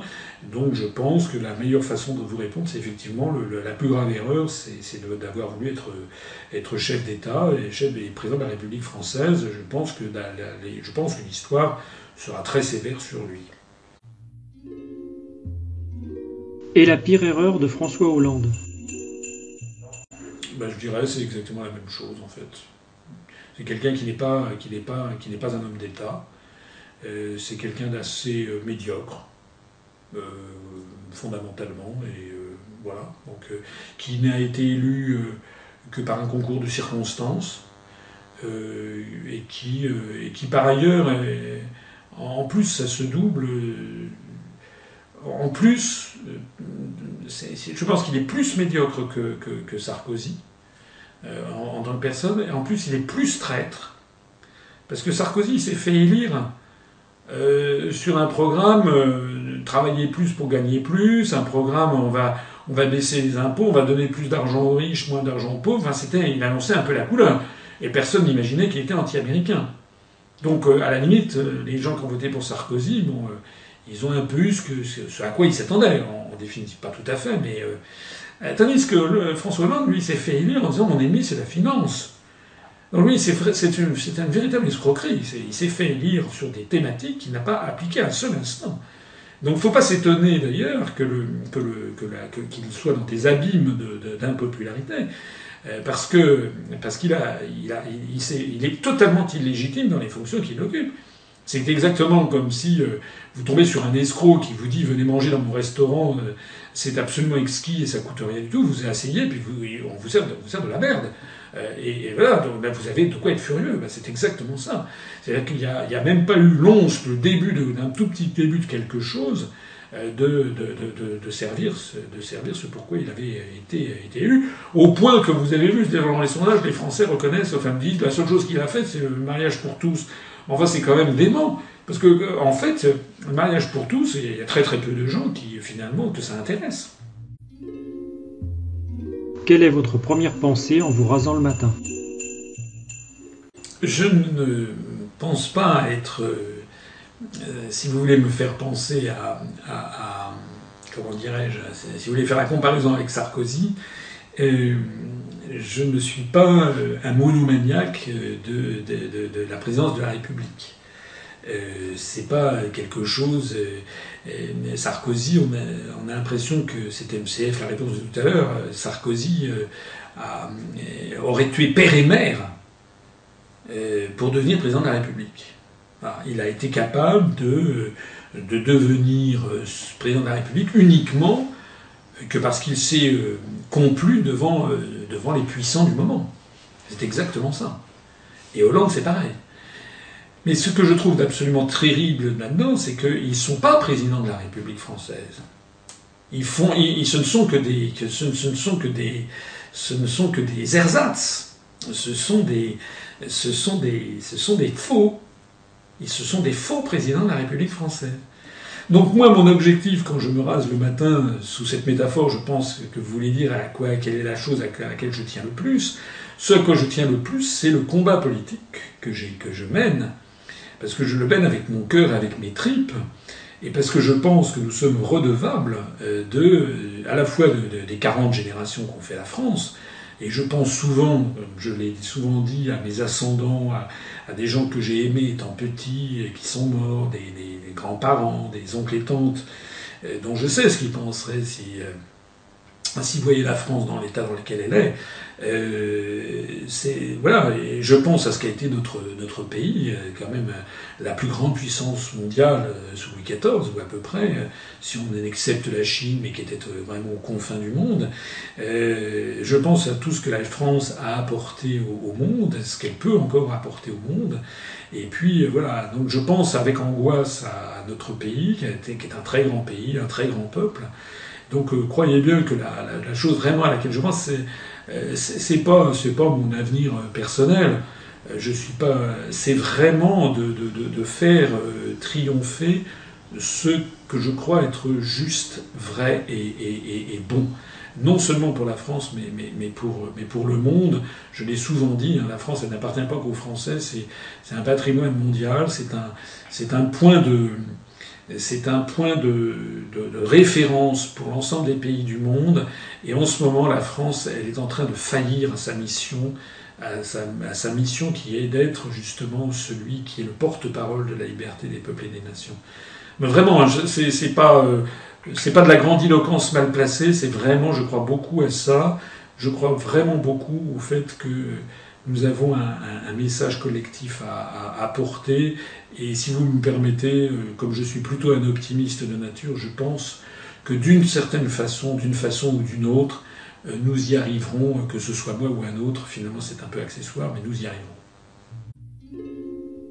Un petit mot pour nos lecteurs et internautes en guise de conclusion? Alors tout d'abord, ben, je, vous remercie pour, cet exercice de, feu roulant de questions, dont vous pourrez d'ailleurs confirmer à vos, aux internautes qu'elles n'étaient pas préparées. Hein. je les ai euh, découvertes au fur et à mesure que vous me les, posiez. D'où parfois peut-être quelques hésitations, enfin pas beaucoup, vous avez vu que j'en ai pas, j'ai pas beaucoup hésité. Donc déjà merci pour cet exercice, je trouve que c'est un exercice qui est bien, qui est, sain, qui est salutaire, qui est, bien pour la démocratie.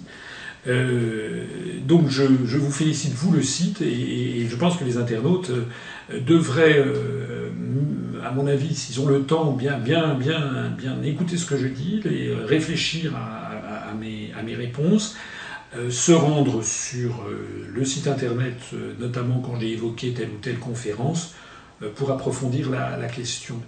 et permettez-moi permettez-moi de faire deux vœux. Le premier, c'est que vous-même et les internautes qui nous écoutez, que vous puissiez développer, que vous serviez de modèle pour, pour de plus en plus de, de Français ou de, de médias alternatifs, euh, parce qu'il faut, euh, faut arrêter avec les interviews des responsables politiques qui durent 40 secondes.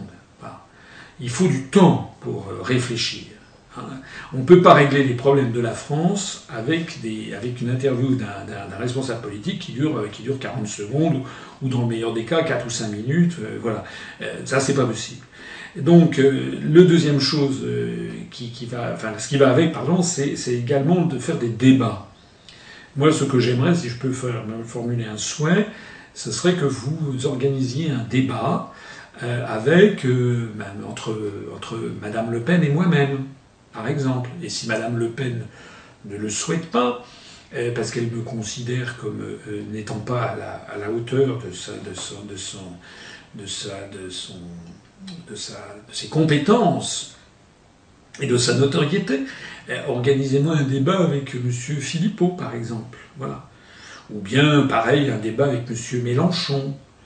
Hein, voilà. Mais le problème, c'est que ce que je crains, ou un débat d'ailleurs avec, euh, je sais pas moi, quelqu'un de M. Désir pour le parti. Non, il n'est plus, maintenant c'est plus Désir, M. Cambadélis pour le Parti Socialiste. Ou, voilà. C'est-à-dire des débats. Mais le problème, c'est qu'on a à chaque fois affaire à des gens qui se débinent. Et ils se débinent non pas parce que je serais euh, un représentant d'un trop petit mouvement, c'est tout simplement parce que souvent, ils ne veulent pas se confronter à, euh, à, à, cette, à, cette, disputation, comme on disait en latin, c'est-à-dire vraiment ce, ce, cette, cette, confrontation des idées de façon sereine, où on va au fond des choses. Hein. Voilà, c'était un des conseils de Charles de Gaulle. Il faut aller au fond des choses. Et c'est grâce à avec vous, cette émission, c'est une première émission avec moi. Je trouve qu'elle permet d'aller. Vous m'avez laissé beaucoup parler, euh, peut-être un peu trop, elle permet d'aller au fond des choses, euh, parce que c'est la, vérité euh, mérite toujours des explications. On ne peut pas trancher de, de, façon, définitive. Je terminerai avec un seul mot. Si les internautes qui vous écoutent trouvent que notre mouvement euh, est un mouvement digne, ce que je crois qu'il est, qui dit la vérité, ce que je crois qu'il dit, et qui euh, mérite d'être soutenu, ce que je crois qu'il mérite, ils ne doivent pas hésiter trop longtemps, il faut qu'ils nous rejoignent. L'affaire est trop grave pour laisser la politique à d'autres et se dire oh je suis trop vieux, j'ai plus j'ai passé l'âge ou bien oh je suis je travaille, je suis trop occupé ou bien ah je suis trop jeune, j'ai pas encore l'âge. Non, c'est l'âge pour tout le monde, hein, quel que soit votre sexe, votre origine sociale, votre milieu, etc. Il faut nous rejoindre.